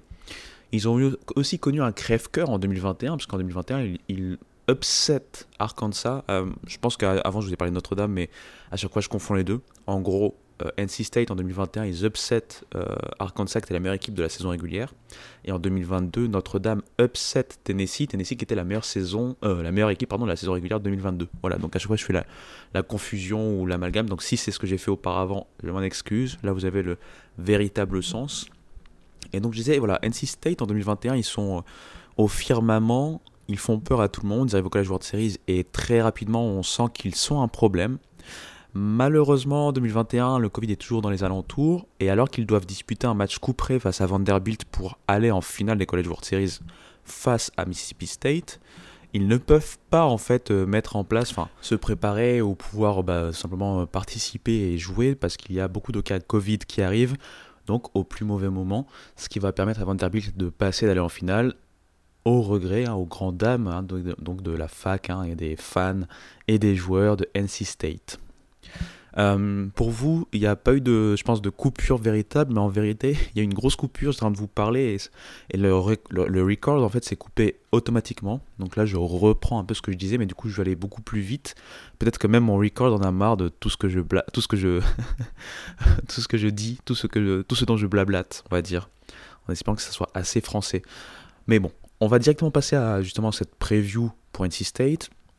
Là, en fait, en 2024 on se retrouve avec quelque chose d'assez atypique hein, pour NC State, puisque NC State est plutôt réputé pour avoir souvent un line-up très intéressant, avec surtout beaucoup de profondeur, et un pitching staff qui peut avoir du talent, mais qui est toujours un peu plus ric-rac en termes de profondeur. Là, cette année, il semble que ce soit le contraire, puisque non seulement ils vont garder euh, des, pièces très importantes en termes de talent, en termes d'expérience également euh, des saisons précédentes, et en plus de ça, ils sont partis sur le marché des transferts, enfin sur le portail des transferts, pour pouvoir récupérer euh, d'autres armes de talent. Donc, il y a un pitcher en particulier dont j'ai envie de vous parler, hein, c'est euh, le sophomore star hein, de cette équipe, euh, c'est Dom Freeton. Alors, Dom Freeton, c'est un lanceur gaucher. L'année dernière, pour sa première saison, il réussit 75 strikeouts en 62 manches, hein, un, peu, plus de 62 manches. Un IRA notamment de 3.59, ce qui lui permet en fait d'avoir euh, bah, une nomination en tant que freshman All-America à la fin de l'année. Il a été starter dès euh, sa première année, même s'il a plutôt, on va dire, euh, fait un peu des deux. Hein. il, a été, euh, il, est sorti du bullpen de temps en temps et de temps à autre, il a été starter. Clairement, avec sa, notamment, notamment sa balle rapide, qui a apparemment été très très très intéressante la saison dernière, et en espérant une progression de ses balles un peu off-speed, hein, vous savez, que ce soit une change-up ou des balles cassantes par exemple, hein, curveball, slider, etc., etc. Si on a les progressions espérées, on a clairement une star du college baseball en devenir euh, à ce poste. Et très clairement, de ce que j'avais lu du rapport d'automne, il devrait être euh, starter et pourquoi pas même le starter du vendredi. À côté de lui, il y a beaucoup d'expérience parce qu'il y a des joueurs dont on connaît forcément les noms quand on suit le college baseball depuis quelques années. Euh, Sam Highfield par exemple, Matt Willadsen et Logan Whitaker sont tous des joueurs qui ont au moins 5 années au sein de, de, leur fac en tout cas 5 années au sein du cursus universitaire. pour Whitaker, je pense même que c'est 6 ans et euh, avec ça, sachant que l'année dernière, ils avaient un des meilleurs IRA euh, bah, du collège baseball, hein, je pense qu'ils étaient euh, classés 30e sur plus de 300 universités, c'est pas mal, et 6e en ACC. bah, clairement, si on a l'expérience prise par Dom Freeton, et donc cette progression espérée, plus les expérimentés joueurs dont je viens de parler, capables de manger beaucoup de manches, bah, NC State va pouvoir créer des problèmes. À côté de ça, comme je l'ai dit, hein, ils ont euh, fait pas mal de transferts, notamment euh, des joueurs qui doivent euh, les aider dans le bullpen. Il y a deux joueurs dont j'ai noté les noms, je vais vous en parler très rapidement. Le premier, c'est Hollis Fanning. Pourquoi lui? Puisqu'en fait, il était à Tennessee, donc grosse fac, il sortait du bullpen, et en quelques manches, il a fait à peu près 14 manches, un peu plus, hein, il a eu un IRA de 1.26 et un ratio strikeout but sur balle de 24-3. Donc ça veut dire en gros qu'il a réussi 24 strikeouts pour seulement 3 buts sur balle concédés. Donc c'est vrai que c'est un échantillon qui reste assez faible, mais c'était quand même en S ici en tant que releveur, ce qui prouve qu'il y a quand même du talent euh, derrière ce joueur-là. L'autre joueur dont je voulais vous parler, euh, c'est Shane Van Damme. Alors lui, c'est pas pour le talent forcément, même s'il doit en avoir, hein, euh, c'est plus pour la hype et l'interrogation qu'il suscite. Lui, en fait, il vient de Détroit, hein, d'une SUNY. Les SUNY sont des facs en fait de l'État de New York. Elles sont appelées comme ça, SUNY.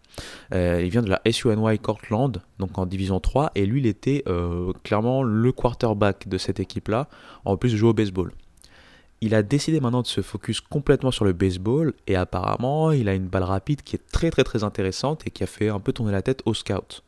Ce qui fait qu'il a eu euh, cette chance de pouvoir intégrer la première division via NC State.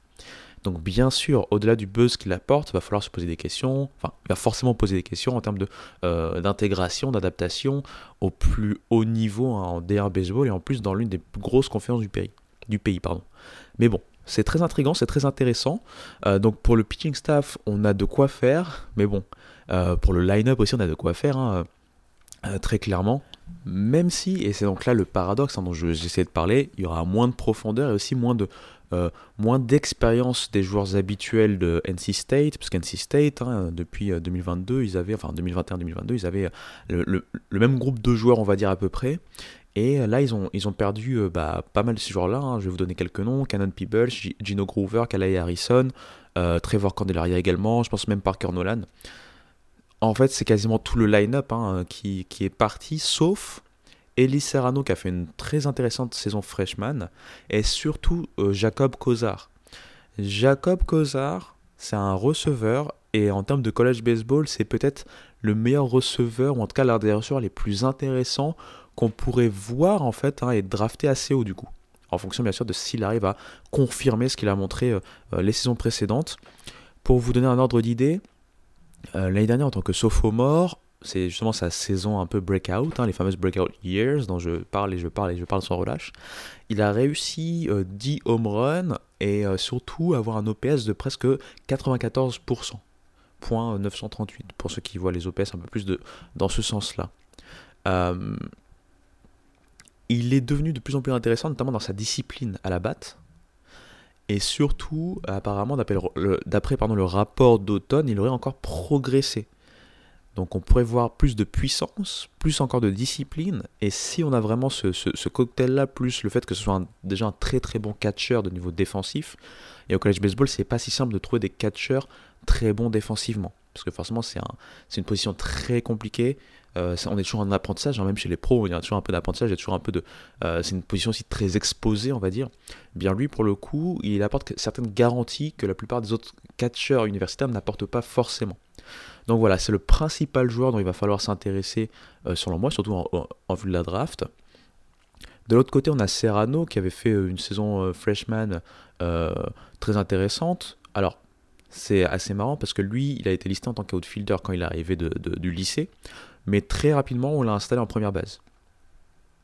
Il a euh, montrer des choses de plus en plus intéressantes défensivement déjà en première base, parce qu'il s'est attelé à, prendre vraiment la position au niveau défensif et à progresser.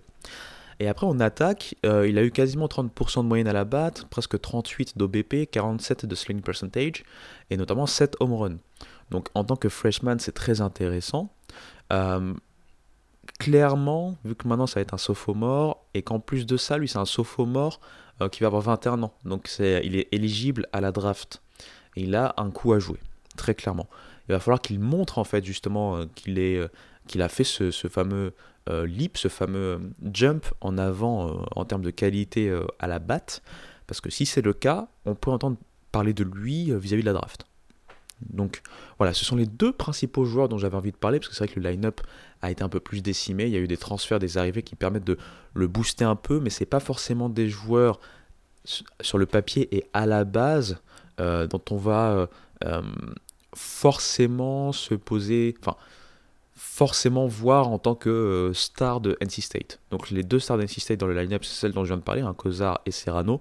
Après, on peut avoir des surprises, il y a quand même pas mal d'expérience qui est restée. Des gens notamment qui avaient beaucoup moins de place avec le line-up qu'il y avait hein, auparavant et qui maintenant auront le temps et la chance de s'exprimer.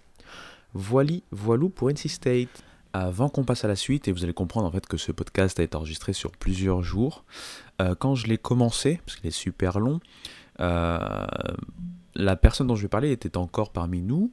Maintenant, euh, bah, je viens d'apprendre son décès, donc je vais faire un petit, un mini tribute à cette personne, puisque c'est une personne qui est, qui fait partie quelque part du sujet hein, de cette preview ACC.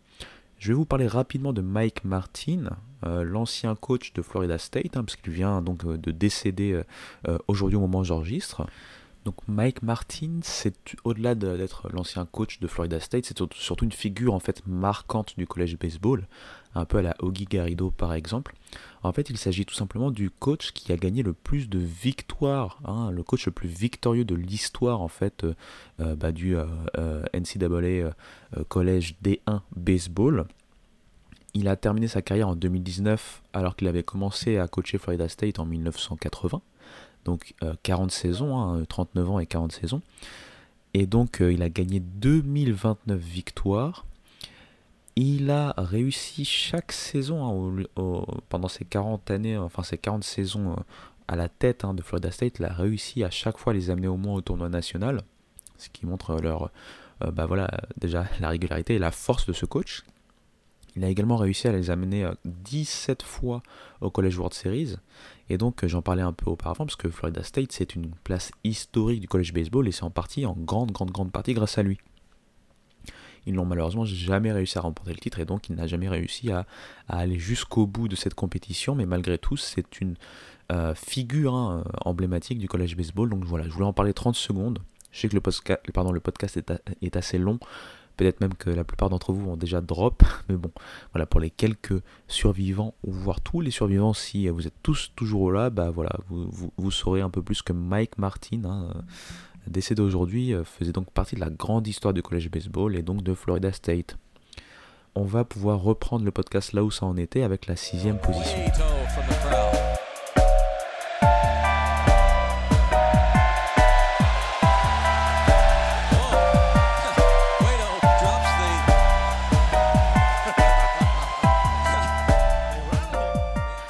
Et en sixième position, on a l'équipe la plus victorieuse de la ACC hein, en termes de college baseball, celle qui a remporté le plus de titres avec 4 et qui paradoxalement les a tous remportés avant d'intégrer la ACC. Une place forte du baseball universitaire et surtout une fac euh, qui divise sur la preview de cette saison, puisqu'avant d'aller voir un peu euh, les rapports, moi j'ai fait un peu mes propres classements, je me suis renseigné tout ça. Et c'est vrai que la plupart des spécialistes les voient plus bas, bien plus bas que moi, suite au grand chamboulement hein, qui arrive dans cette euh, saison pour cette fac. Mais au lieu de rester en mode teaser, je vais vous dire bien sûr de qui il s'agit. Il s'agit bien sûr de Miami, les Hurricanes de Miami. Alors le premier changement, c'est plutôt un changement en douceur, c'est euh, euh, le changement de coach. Gino Di Mare est parti, et donc c'est JD Arteaga qui le remplace faut le savoir, JD Arteaga, c'est un habitué. Hein. Il a connu plusieurs head coach euh, au-dessus de lui, puisque ça fait 21 ans qu'il était le pitching coach hein, de, euh, de Miami. Il faut savoir d'ailleurs que euh, pour prouver que Miami a une certaine stabilité, ce n'est que le cinquième head coach sur les 60 dernières années. Bon voilà, il y a eu forcément des Ron Frazier par exemple, hein, Jim Morris et compagnie. Donc ça aide à avoir de la stabilité, c'est sûr, mais voilà, il fallait quand même en parler. Donc il arrive à la tête bah, d'une fac qu'il connaît bien, par contre, il arrive au niveau d'un avec un effectif pardon, qui est chamboulé, et notamment quand on pense à leurs stars.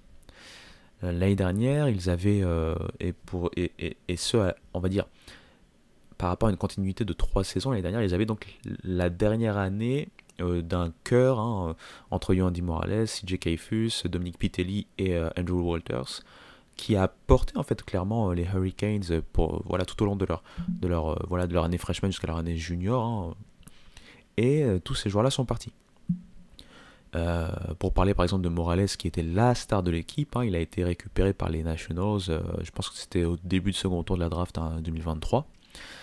Et donc il va falloir forcément remplacer ces joueurs-là, sachant que c'est jamais aussi simple de, on va dire, de se mettre dans une certaine transition vis-à-vis des stars que l'on perd.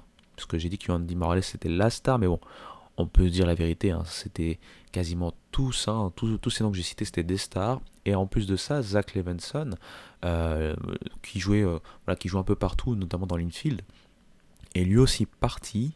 Donc ça fait qu'on a quand même pas mal de trous, notamment lorsque l'on parle hein, euh, du line-up, très simplement. Mais plutôt de s'attarder sur les absents, on va plutôt regarder les présents et notamment certaines arrivées. Je commence comme d'habitude par les pitchers. Il y a un pitcher dont beaucoup d'observateurs parlaient hein, parmi les, prises à prendre du Juco. Et euh, ce pitcher, clairement, euh, j'ai oublié son prénom. Oui, c'est Eric, mais avec un H, hein, c'est Eric Hernandez. Euh, lui, donc, comme je dis, c'est un Juco, un transfert Juco. apparemment, très très bon. C'est un lanceur gaucher qui apparemment est très bon en termes de contrôle, qui a des balles déceptives. Donc, euh, comme je dis, des balles déceptives, par exemple une change-up hein, de, bonne qualité. Et euh, toutes ces balles apportent un certain mouvement. Même ces balles rapides ne sont pas forcément rectilignes. Donc, toutes ces choses intriguent et on se demande au plus haut niveau hein, du college baseball comment il va pouvoir euh, s'intégrer. Mais on parle clairement là d'un joueur au potentiel d'ace ou en tout cas de membre de la rotation du week-end. Avec lui, normalement, il y aura des joueurs qui étaient déjà là hein, la saison dernière. Gage Zeal va certainement être celui de le starter de vendredi pour l'instant en tout cas. Et on parle beaucoup aussi de... de alors, je sais pas comment on prononce son nom, mais je crois que c'est Rafe Schlesinger. Je, je, vois le joueur, mais je connais, je sais pas comment on prononce son nom, hein, désolé. Mais ce joueur-là, en fait, c'était un joueur du bullpen. Par contre, il était très bon déjà au bullpen et surtout il avait la capacité normalement de durer, de manger des manches. Donc il devrait certainement, d'après les observateurs, faire la transition vers la rotation. Donc normalement cette rotation euh, devrait être clairement euh, ce qui se fait de, mieux du côté de Miami. Hein. C'est vraiment vers là que devrait puiser Miami pour aller chercher des wins. Le line-up a aussi malgré tout euh, des, belles, euh, acquisitions. Alors, euh, vous le savez pas, mais mon podcast a encore coupé mon, mon record, donc je reprends là où j'en étais, désolé. Parmi les belles acquisitions, on a tout simplement, je l'avais noté, Lucas Costello. Lucas Costello, en fait, c'est un joueur qui faisait partie de l'effectif de Wake Forest, qui a même beaucoup joué, qui a participé à la grosse grosse saison de Wake Forest. Il va apporter son expérience dans l'outfield. Déjà en défense, c'est très intéressant, c'est très bon, c'est très sûr. En offense, il est capable, c'est pas une star, mais il est capable. Et surtout avec l'expérience qu'il a acquis grâce à l'année dernière, il va pouvoir apporter des belles choses dans l'outfield, donc euh, du côté de, Miami. Il y a des euh, acquisitions aussi un peu plus intrigantes. On parle notamment du shortstop euh, JD Urso qui vient de la fac de Tampa en deuxième division. Alors lui, c'est un senior pour le coup, si j'ai pas de bêtises, et il va en fait remplacer Dominique Pitelli. Et donc il va le remplacer en tant que shortstop. Alors ça, le shortstop, c'est une position très délicate. Et en college baseball, on ne crache jamais sur un joueur d'expérience à cette position-là. Donc voilà, à voir ce qu'il va pouvoir faire offensivement. Apparemment, il était quand même intéressant offensivement en D2. Voir comment ça va se, euh, traduire euh, dans la ACC en D1. Mais voilà un peu les deux acquisitions principales. Et le joueur dont je voulais parler pour le coup, lui, c'est pas une acquisition. C'est pour moi la star du line-up maintenant que toutes les stars sont parties. C'est Blake Sear. L'année dernière, en tant que freshman, il a quand même eu une très belle ligne de stats, avec notamment 17 euh, home runs et 63 points produits, avec euh, des moyennes. Alors, je vais essayer de prendre en compte ce qu'on me dit, hein, les, quelques remarques qu'on me dit, et je vais essayer de vous dire un peu les moyennes en mode baseball pour le coup. Hein. Euh, je vais essayer de, me reprendre et de parler bien, bien baseball. Euh, il avait notamment une ligne de stats de .305, .427, .620 en termes de euh, moyenne à la batte, OBP et donc slugging percentage. Son petit problème c'était le strikeout rate qui était de 28%, donc s'il arrive à diminuer ça un peu plus et à au moins confirmer ce qu'il a montré en tant que freshman cette année de sophomore, attention, on a potentiellement là un joueur qui pourrait se battre hein, pour le meilleur joueur de la conférence. Donc voilà pour Miami. Il y a beaucoup de, questions forcément avec autant de star power qui est parti, mais c'est une fac qui a l'habitude, qui a quelque part euh, des outils pour se renouveler via les transferts, via les freshmen qui ont progressé, etc. etc. Et donc moi c'est pourquoi j'ai quand même confiance. Ça peut être un peu délicat au début, donc ne soyez pas surpris si vous voyez Miami avoir quelques défaites, des séries perdues dès le début. Mais moi j'ai l'impression que ça peut cliquer. Un peu la Texas l'année dernière, cliquer sur le, au fur et à mesure que la saison avance et que les automatismes euh, bah, arrivent, tout simplement. Voilà, voilou. Euh, pas besoin de faire de pause cette fois-ci puisque je viens de reprendre, hein, comme vous l'avez compris, euh, la suite du podcast. On va enchaîner directement avec le top 5. En cinquième position, alors moi je vois directement UNC. UNC, c'est une fac aussi, hein, réputée en termes de college baseball, qui a quand même fait quelques apparitions au College World Series, la dernière en 2018, qui est sur 6 années de suite à, à réussir à intégrer le tournoi national, et surtout qui est en progression constante hein, dans ces années 2020 et qui devrait encore poser des problèmes à pas mal de leurs adversaires de conférence, voire même au niveau national. Alors, sur quoi ils vont s'appuyer? En termes de pitching, c'est peut-être là où ça va être un peu plus délicat. Euh, ils ont euh, notamment Jake Knapp qui devrait être leur ace normalement. Mais il faut le savoir, l'année dernière, c'est 16 starts pour un IRA de 5.04. Donc on va espérer quand même qu'il arrive à montrer euh, de la régularité par rapport au talent qu'il a en termes de balles. Il a notamment une balle rapide qui est intéressante, il a une change-up qui sur le papier est très intéressante, et puis apparemment il a travaillé sur sa slider. Donc à voir ce qu'il va euh, pouvoir faire. Ensuite, euh, ça devient plus compliqué, puisque euh, on a des joueurs clairement freshmen qui sont intégrés par les observateurs dans tout ce qui est rotation, et donc dans les premiers rôles, le pitching staff au niveau du pitching staff. Euh, notamment, j'avais vu que ils vont essayer de promouvoir deux joueurs. Alors Folger Bose et Jason De Caro. Voilà, j'ai pas, malheureusement, j'ai pas d'informations sur eux. Je vous donne juste les noms que les observateurs proposent au niveau du pitching et de la rotation notamment. Ce qui prouve quand on lance des freshmen aussitôt, hein, projetés aussitôt euh, avec autant d'importance dans une rotation que clairement le cut pour UNC ça va être de prouver que le pitching staff en général et notamment cette rotation est capable euh, de tenir. Puisqu'après au niveau offensif par contre là ça va y aller. Alors, ils ont perdu Mac Horvat, c'est vrai, Mac Horvat qui avait fait une grosse grosse saison l'année dernière, notamment 24 home runs. Euh, bêtises, il a été drafté lui aussi. Ensuite, ils ont des joueurs qui sont normalement des stars, mais qui ont eu des saisons compliquées la saison dernière. Alors, le premier dont je vais vous parler, vous allez souvent entendre, entendre parler de, lui par ma bouche, hein, c'est Vance Honeycutt. Euh, ce joueur faisait partie de ces stars un peu freshman il y a euh, euh, deux saisons de cela. En 2022, il avait fait une grosse, grosse, grosse saison avec UNC. On parlait de lui au niveau national. Hein. Je ne me rappelle plus honnêtement, mais ça, ça, m'étonnerait même pas qu'il ait été sélectionné dans la All America Freshman Team. Et on attendait une seconde année moins de cet acabit, voire même plus que ça, hein, tout simplement. Mais euh, ça s'est pas passé aussi bien que prévu. Il a eu pas mal de petits pépins, des, petits pépins physiques, etc., etc. Et donc il a un peu sous-performé. Euh, c'est un joueur, si je vous décris un peu, c'est un pur athlète déjà. Au niveau défensif, il est capable en, tant que centerfield de faire des choses assez intéressantes, voire énormes. Il a une, bah, au niveau offensif, il a une très grosse puissance hein, à la batte. Malgré une saison euh, en Dancy la saison dernière, sur ses deux premières saisons, il est déjà à 37 home runs. Euh, c'est aussi un joueur qui est capable de euh, voler des bases grâce à sa vitesse. Donc clairement, c'est vraiment le joueur qui a toutes les, toutes les armes pour être un All-American, pour être le meilleur joueur de la conférence et pour porter l'attaque du UNC sur ses épaules. Mais il faut savoir qu'il n'est pas seul. Il y a beaucoup de joueurs très intéressants pour UNC, à commencer par son compère qui avait fait une belle saison aussi 2022, c'était Alberto Ozuna, qui a une saison 2023 un peu comme Honeycutt, beaucoup plus compliquée.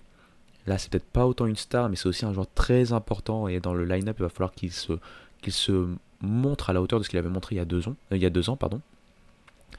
Et ensuite, on a des joueurs, notamment des transferts. Hein. Je pense notamment à Parks Harbor qui avait réussi 18 home avec Georgia euh, la saison dernière.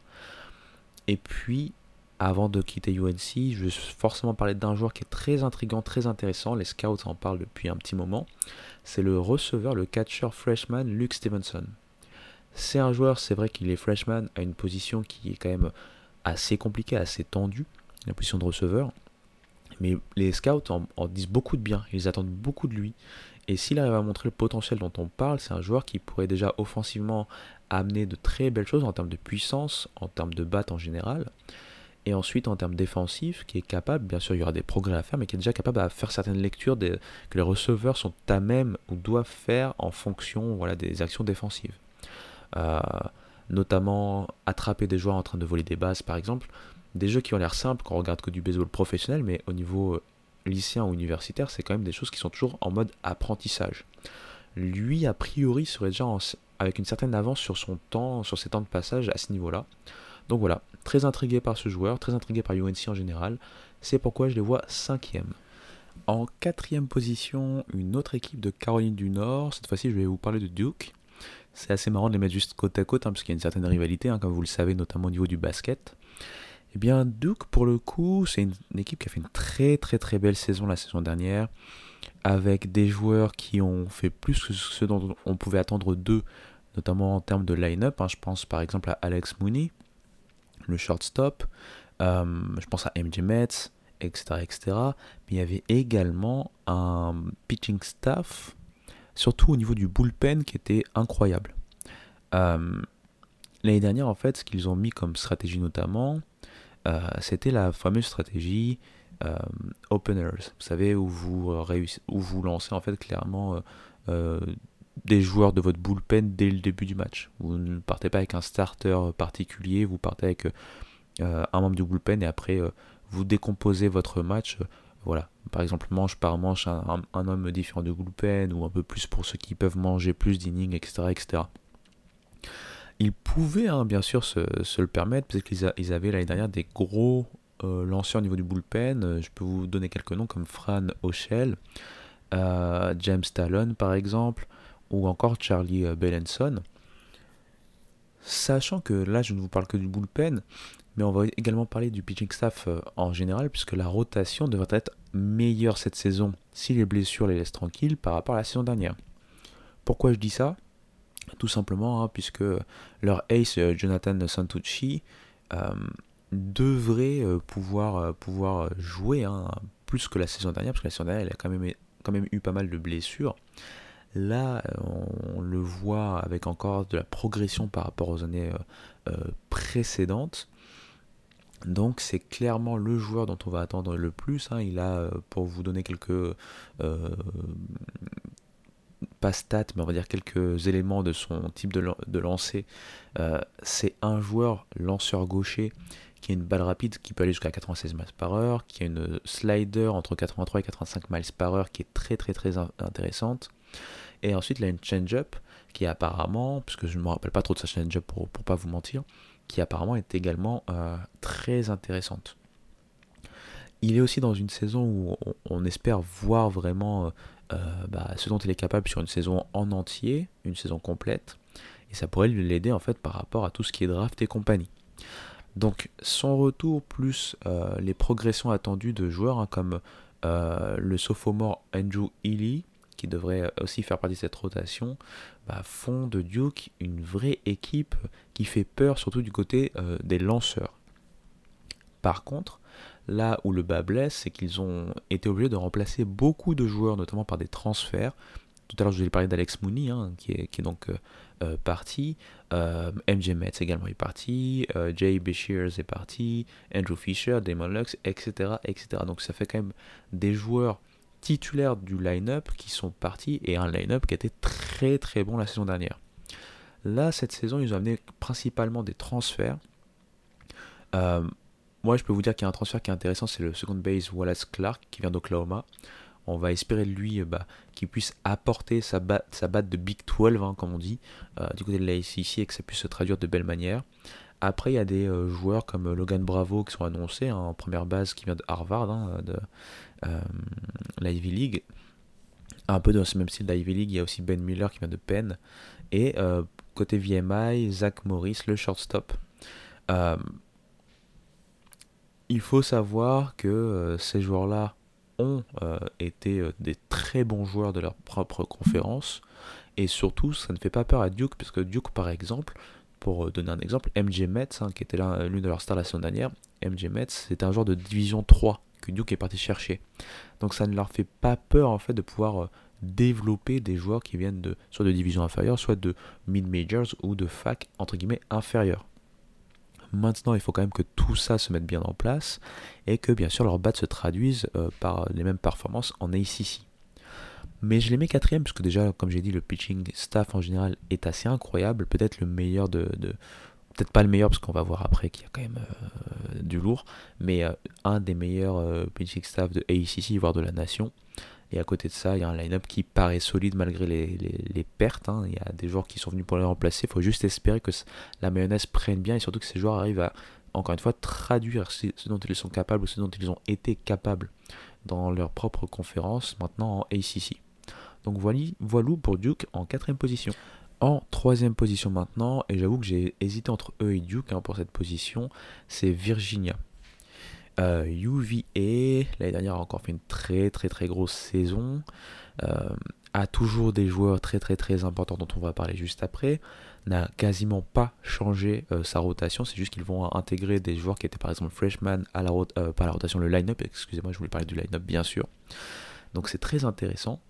Et pour revenir sur la rotation, là aussi, ils vont compter sur des joueurs qui étaient l'année dernière freshman qui ont montré de très belles choses en tant que freshman euh, et qui vont cette fois-ci avoir plus de responsabilités et ils vont espérer la même, que ça se traduise de la même manière.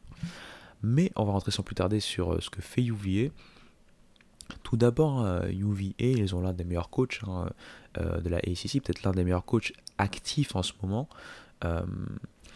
Brian O'Connor. Hein. J'en ai déjà parlé il n'y a pas si longtemps que ça, quand je vous ai fait un podcast un peu sur les, les rendez-vous, notamment le ABCA, hein. c'est le rendez-vous de l'association des coachs. Brian O'Connor, hein, euh, Hall of Fame euh, au niveau de cette association de coachs. Il n'a que 52 ans, il a déjà montré beaucoup de choses. Ça fait euh, à peu près une quinzaine d'années qu'il est là et, chaque année, UVA est une menace pour la nation en termes de college baseball. L'année dernière encore, ça a été une très très belle saison. Donc on peut compter déjà sur un tel coach, sur un tel staff pour euh, encadrer tout ça. Il y a de la continuité. C'est vrai, bien sûr, que euh, Kyle Thiel, hein, le catcher, euh, parti très tôt à la draft hein, la saison dernière, ou encore Jake Jeloff, par exemple, vont manquer, hein, parce que c'était des stars clairement du baseball universitaire, donc des stars de UVA. Mais pour autant, quand on voit les joueurs qu'il y a derrière, je pense que de côté du UVA, on doit être plutôt content, en tout cas sur le potentiel. Le joueur dont tout le monde parle bien entendu, c'est Griff O'Ferral. Euh, Griff O'Ferral, c'est tout simplement l'un des meilleurs shortstops de, des États-Unis hein, au niveau college baseball. Euh, défensivement, en attaque, c'est très très intéressant. Un joueur euh, qui peut aller sur base quasiment quand il veut, hein, j'exagère bien sûr, mais voilà, de manière assez facile. à la draft, puisqu'il va être éligible hein, cette année à la draft, on l'attend assez haut. Donc euh, euh, c'est très très intéressant pour, euh, pour UVA d'avoir un joueur qui a été couvé entre guillemets dans l'ombre des stars mais qui a déjà eu des chiffres de stars et qui va juste devoir en fait montrer bah, tout simplement que maintenant UVA est sur ses épaules tout simplement. À côté de lui, hein, c'est pas le seul joueur qui est intéressant, surtout au niveau en, vue de la draft. Hein. il y a Ethan Anderson. Ethan Anderson, pour lui, pour le coup, c'est un joueur qui euh, euh, a montré en fait qu'il était capable euh, d'être une belle arme offensive. D'ailleurs, au niveau de la draft aussi, on est en train de, parler de plus en plus de lui. Peut-être pas forcément un premier tour, à l'heure où je parle, mais en tout cas assez tôt au niveau de la draft. Il est capable de switch hit, hein, c'est-à-dire frapper côté droit, côté gauche. Enfin, je veux dire main droite, main gauche si vous voulez il est euh, surtout au niveau position intrigant puisqu'en fait c'est un receveur, un catcher, mais comme il y avait Kyle Thiel, hein, la star absolue en termes de catcher au niveau baseball l'année dernière, college baseball, hein, bah, il a dû être euh, décalé en, tant que première base. Là maintenant il va pouvoir avoir du temps hein, du côté euh, du, catching en tant que catcher et on va voir si vraiment il va continuer à travailler sur la première base, s'il va un peu partager son temps catcher première base ou s'il va avoir un rôle plus important en termes, que, en termes de catcher ou en tant que va être la grosse inconnue puisque ça pourrait également changer son stock de draft. Et oui, puisque quand on est catcher et qu'on arrive à montrer des belles choses au niveau catcher, c'est encore plus intéressant en termes de draft que quand on est première base. C'est comme ça. Donc voilà, ce sont les deux principaux joueurs dont je voulais parler. Euh, à côté d'eux, il y aura euh, bien sûr des joueurs comme euh, Saoki qui sont déjà là, qui étaient déjà là et qui vont aussi essayer de montrer une certaine progression. Et puis il y a des freshmen qui arrivent cette saison, dont on va certainement avoir quelques rôles. Je pense notamment à Henry Ford. Donc voilà, il y a du très très beau monde, vraiment très très beau monde. Donc pour moi, UV est top 3, ils sont numéro 3 et c'est pas volé. En numéro 2, on a la surprise pour moi de la saison dernière en ACC, c'est Clemson. Pourquoi la surprise? Euh, On savait que sur le papier, ils avaient quand même du potentiel. On avait peur surtout que ce potentiel puisse être démontré face aux autres euh, big, big houses de la ACC. Et surtout, on était en année 1 d'Eric Bakic. Eric Bakic, c'est le coach hein, de, Clemson eh bien, euh, les doutes se sont vite euh, éteints avec euh, notamment une partie à partir de mi-mars, fin mars jusqu'à mai quasiment parfaite. Ils sont devenus l'équipe à battre, l'équipe, l'épouvantail hein, de, la nation et donc de la ACC. Et ça les a menés jusqu'à devenir hautes. Hein. Je pense qu'ils étaient de série numéro 4 de tout le college baseball. Ils, ont été hautes. Malheureusement, on va dire à l'expérience Tennessee les a eu dans leurs propres regionals mais euh, l'espoir est de mise hein, pour l'année 2 d'Eric Bakic, sachant que euh, les pièces principales, dont un certain Cam Canerella, dont on va parler dans deux secondes, sont toujours là. Euh, au niveau du pitching, alors, ils ont perdu notamment Caden Grace. Caden Grace qui était leur two-way player qui est parti donc du côté de la draft. Mais malgré tout, je trouve que ça reste encore assez solide. Alors en, tête de file, je dirais que pour moi, il y a aussi une Gordon. en sophomore, il y a une saison intéressante. Pas exceptionnellement intéressante avec un IRA de 4,28, mais capable hein, d'apporter des choses. Et on parle de lui pour être le lace hein, de cette saison avec une progression attendue. On a eu un freshman là aussi intéressant, hein, euh, sur moins de manches c'est vrai, mais intéressant c'est euh, Tristan Smith, euh, lanceur gaucher notamment avec une belle déception dans ses balles. On va attendre une progression, une régularité pour qu'il puisse vraiment être intégré à ce one-two punch de la rotation. et ensuite, il y a des joueurs notamment comme le closer, Rob Hughes, qui sont toujours là, très très très intéressants. je rappelle l'année dernière, Rob Hughes l'année dernière c'est 1,56 diarrhée. Euh, de save notamment, et il va clairement être le pur, euh, closer cette fois-ci de, de, Clemson, parce que c'était un, un, releveur, hashtag, à moitié releveur euh, de mi-parcours, on va dire de mi-match, et à moitié closer.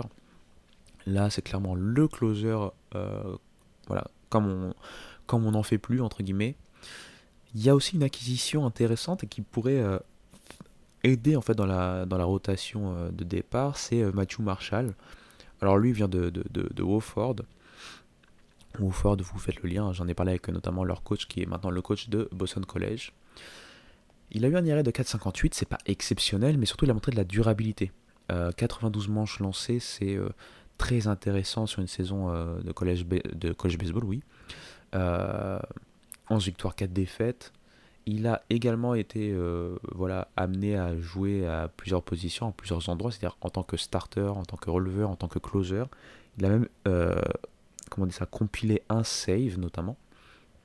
Et il avait un ratio strikeout but sur balle sur 92 manches de 93 pour 22.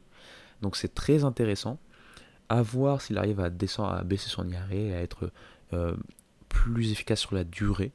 Mais il pourrait, en cas de, belles euh, de on va dire de belles choses montrées en début de, saison, bah, intégrer très, clairement cette rotation dans les trois euh, lanceurs du week-end. Voilà pour les pitchers. Maintenant, on va parler du fun. On va parler de ce qui m'intéresse le plus, c'est bien sûr le line-up. Alors, tout d'abord, il faut savoir, il y a euh, quelques départs. Il y a notamment, alors c'est Bill Amick qui est parti du côté de la SEC, si je dis pas de bêtises. Il a fallu le remplacer. Il va être remplacé. Et ensuite, on a euh, des euh, arrivées très très très intéressantes. Je vais commencer par ça avant de vous parler euh, du fameux Cam Canarella. L'arrivée la plus intéressante pour moi, c'est Alden Mates. Alors déjà, pourquoi? Parce que je l'ai vu quand je suis parti à Richmond. la saison dernière, il jouait à Richmond en Atlantic 10. Et donc, je passe beaucoup de temps de ma vie du côté de Richmond, donc il m'est arrivé d'aller le voir. C'est un right fielder très intéressant et surtout, il ne faut pas oublier, c'est que à sa sortie de lycée, c'était un prospect pour la draft. Ça fait maintenant euh, au moins 4 ans, si je dis pas de bêtises. Je pense que c'est ça, en 2019 ou 2020. Euh, il un redshirt senior, euh, donc il a une certaine expérience. bat, à la batte, c'est plutôt gaucher. c'est quelqu'un qui peut amener du home run, qui peut amener du point produit, qui est capable surtout de voler des bases. Donc il est assez dynamique et du dynamisme, on va en parler, puisque bien sûr, maintenant je reviens sur la star de l'équipe, c'est bien sûr Cam Canerella. C'est le joueur électrique par excellence. L'année dernière, en tant que freshman, c'était incroyable. C'est clairement un, c'était clairement un des freshmen de l'année. Euh, champ centre, euh, au niveau défensif, des actions de grande classe, de la vitesse à en revendre. Il sait plus quoi en faire sa vitesse. Euh, déjà au niveau défensif, c'est incroyable, mais au niveau offensif, sa vitesse l'a beaucoup aidé parce qu'il a réussi à voler 24 bases. À côté de ça, il a montré de temps en temps de la puissance en termes de bat. C'est peut-être là où il en manque encore un peu, mais malgré tout, c'était très intéressant. 16 home euh, pardon, 16 home runs, 7 home runs, 47 points produits. Je sais pas pourquoi je dis 16 home runs, je me suis, je suis euh, enflammé. Mais c'est le nombre de points produits, c'est son travail sur base qui ont été très très très intéressants. Il va falloir qu'il travaille un peu plus sur euh, son ratio euh, but sur balle, strikeout notamment. Il n'a pas été tant que ça strikeout, mais c'est surtout qu'il pourrait, à, mon sens, provoquer plus de buts sur balle que ce qu'il a provoqué la saison dernière. Mais attention, on a quand même un très très très fort joueur. Et en plus de ça, pour compléter cet outfield, on a Will Taylor, Will Taylor qui a fait une très belle saison lui aussi, très dynamique également, très rapide. Euh, c'est un, joueur assez intéressant puisque c'est un joueur qui était fort dans deux sports différents et maintenant il se focalise que sur le baseball. Donc on va voir aussi ce qu'il va être capable de faire en se focalisant uniquement sur le baseball. C'est quand même un joueur qui l'année dernière est en .361, .488 et .521 en termes de moyenne à la batte, OBP et slugging percentage. Donc clairement la outfield c'est la grosse force de Clemson. Mais à côté de ça, il y a des joueurs, notamment des transferts, euh, qui sont arrivés, qui vont amener de, l'expérience. Donc je viens de vous parler de Alden Mattes auparavant pour compléter l'outfield. Euh, en tant que shortstop, qui est une position encore une fois primée et très importante, on a le redshirt senior qui vient de Davidson, c'est euh, Jacob Hinderleider. Encore une fois, c'est pas un joueur qui va apporter de la puissance offensive, mais c'est un joueur qui est capable d'arriver sur base. C'est un joueur aussi qui est capable de montrer des choses défensivement, qui a de l'assurance, de la sécurité à une position aussi euh, exposée. Et l'autre joueur plein d'expérience qui arrive, c'est au niveau du catcher, hein, c'est Jimmy Obertop. Là encore une position très importante du baseball, et notamment du collège baseball. Là, au niveau offensif, on va pas se mentir, on va pas l'attendre forcément à, euh, haut niveau. Hein. C'est un joueur qui l'année dernière était en 20% de moyenne à la batte, désolé, je suis revenu au 20% au pourcentage. Vous m'excuserez. point 200, point 324 et point 367 si on regarde euh, moyenne, OBP et slugging percentage. Donc c'est pas là-dessus qu'on l'attend, mais c'est son calme, son capacité de, d'engendrer pas mal, enfin d'intégrer pas mal d'informations très important quand il va euh, devoir euh, former une batterie avec différents lanceurs et qui va apporter une défense à la, au marbre très importante. Donc ce mix d'expérience, notamment vers les transferts, de joueurs explosifs, notamment euh, euh, bah, qui sont toujours là, comme Cam là, et puis de transferts également euh, d'anciennes stars du lycée déchues et qui vont tenter de montrer ce dont elles sont capables, Clemson a toutes les cartes en main pour être cet épouvantail 2.0 pour cette saison 2024 au niveau de la ACC. Et enfin, place au numéro 1, vous l'aurez compris, pas de surprise à ce niveau-là. Euh, la première équipe de la nation en termes de saison régulière la saison dernière, Wake Forest, est bien sûr mon numéro 1. Wake Forest, je le rappelle, c'est meilleure, meilleure saison régulière de la saison dernière en college baseball, devant Moult SEC et compagnie. Euh, au niveau du, tournoi national, c'est passé à ça dans la College World Series d'éliminer euh, LSU, donc pour moi le meilleur match que j'ai vu en direct en termes de college baseball. C'était un match incroyable. Ça s'est joué en extra, en extra manche avec tout d'abord un duel de pitcher entre Paul Skins et Red Lauder, tout simplement exquis. Si vous avez la curiosité, allez essayer au moins de voir les highlights euh, sur YouTube. Et si vous pouvez trouver le match, c'est encore mieux. Mais c'était un match incroyable, du suspense, du stress. Heureusement, je ne supporte aucune des deux équipes, ce qui m'a permis d'observer ça de manière un peu plus détachée, mais tout en gardant cet aspect spectacle en moi, cette excitation. Et là, cette saison, clairement, Wake Forest continue sur sa lancée. Alors, ils ont perdu des joueurs très importants. Bien sûr, Red Lauder, euh, bien sûr, Brock Wilken, hein, le troisième base, également drafté assez haut.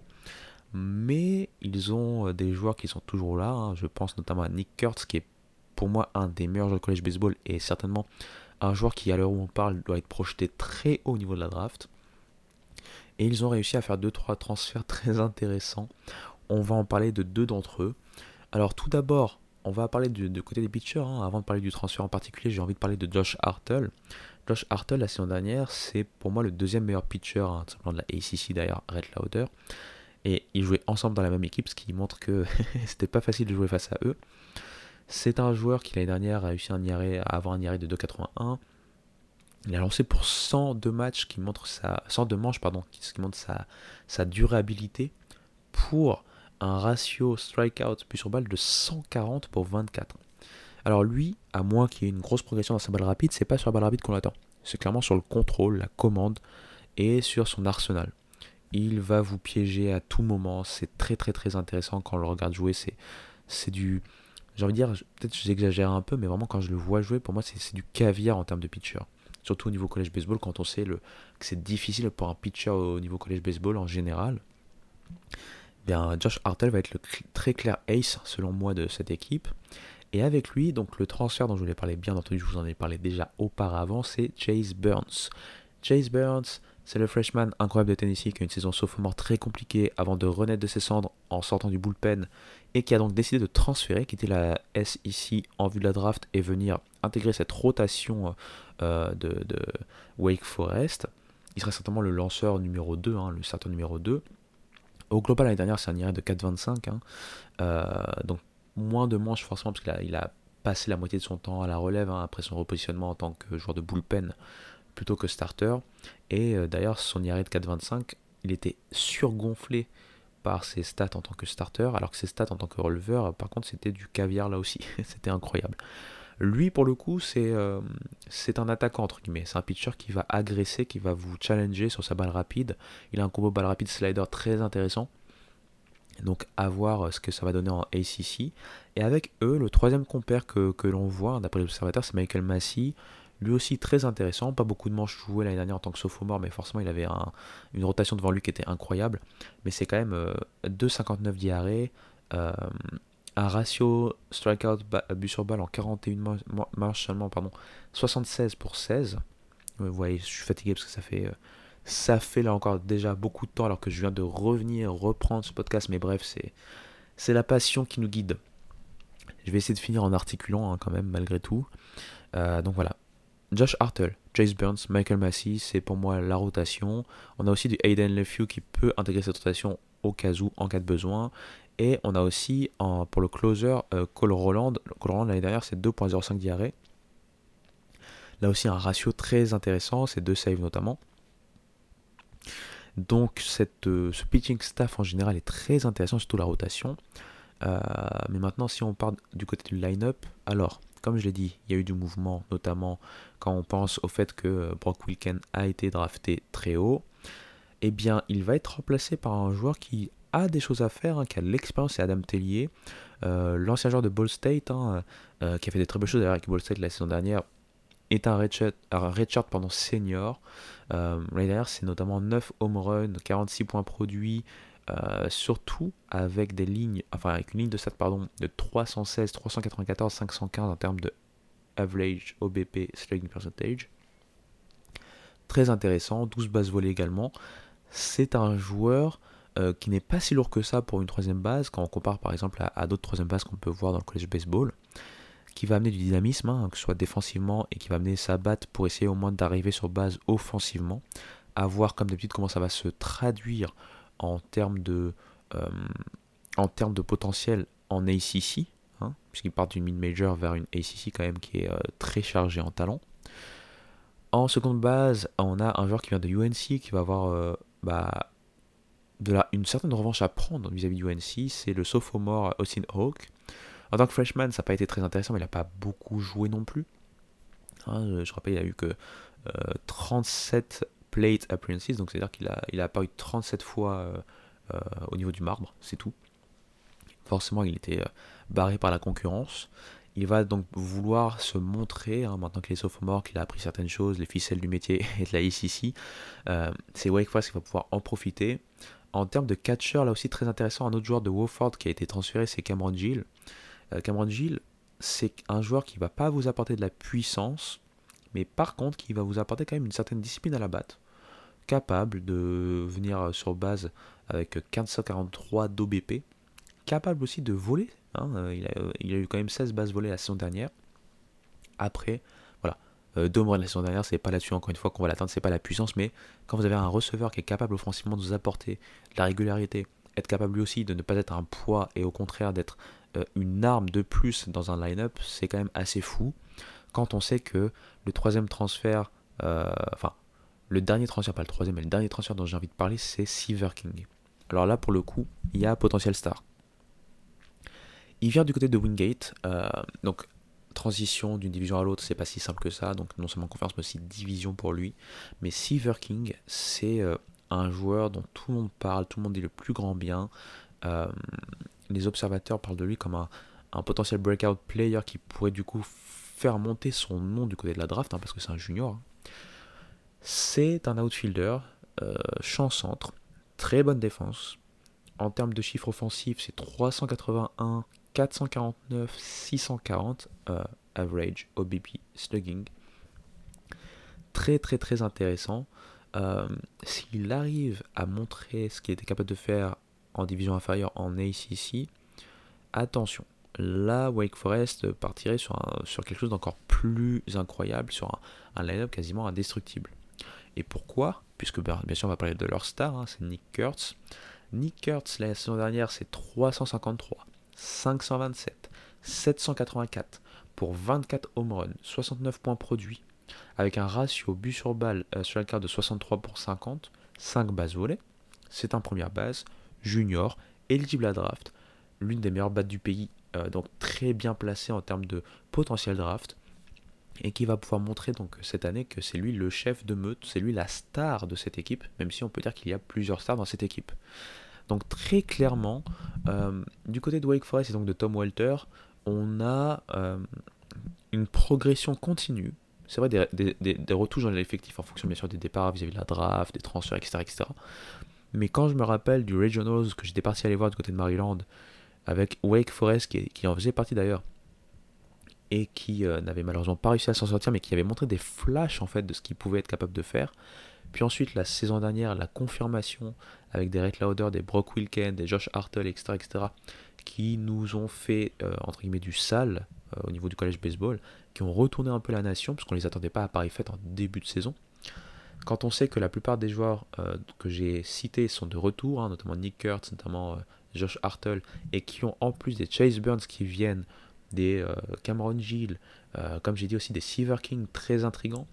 Alors clairement, sur le papier tout du moins, on, on, imagine Wake Forest non seulement dominer de nouveau la ACC, ou en tout cas être dans les premiers rôles en ACC, mais également avoir de nouveau un shot hein, pour repartir du côté de Omaha.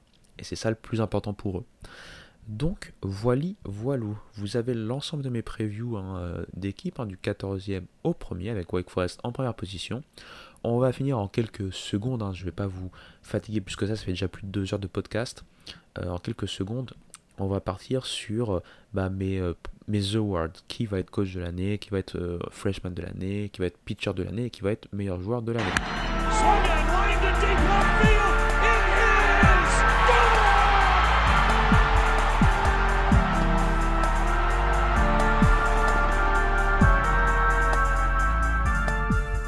Et donc je commence rapidement par le coach de l'année. Pour moi, ça va, ça va être en fait Eric Bakic il va euh, battre Tom Walter euh, et Brian O'Connor. Euh, pas de raison particulière, c'est ce que je vois, désolé. je vais essayer de faire au plus vite surtout. pitcher de l'année, pour moi, pas de surprise, Josh Hartle. Je viens de vous en parler. Pour moi, c'est le meilleur pitcher de ACC. meilleur joueur de l'année, pareil, pas de grosse surprise, Nick Kurtz. Là, il y a plus de débats, parce qu'il y a quand même de gros, gros, gros joueurs qui peuvent se mêler à la lutte. Mais pour moi, ça va être Nick Kurtz, meilleur joueur de l'année. Et euh, le meilleur freshman, pour le coup, c'est le, le, award le plus difficile, mais je vais partir avec le catcher dont je vous ai parlé de UNC, euh, Luke Stevenson. Donc voilà, voilà pour la ACC. La deuxième meilleure conférence du pays a donc sa preview enfin enregistrée, après moult rebondissements, moult problèmes d'enregistrement. Plus de deux heures de podcast, ça sera encore une fois chapitré sur YouTube hein, si vous n'avez pas le, le temps, le loisir d'écouter quelqu'un blablater sur des choses dont vous ne connaissez pas grand chose pendant deux heures, plus de deux heures, bah, n'hésitez pas à aller sur YouTube car ça sera chapitré.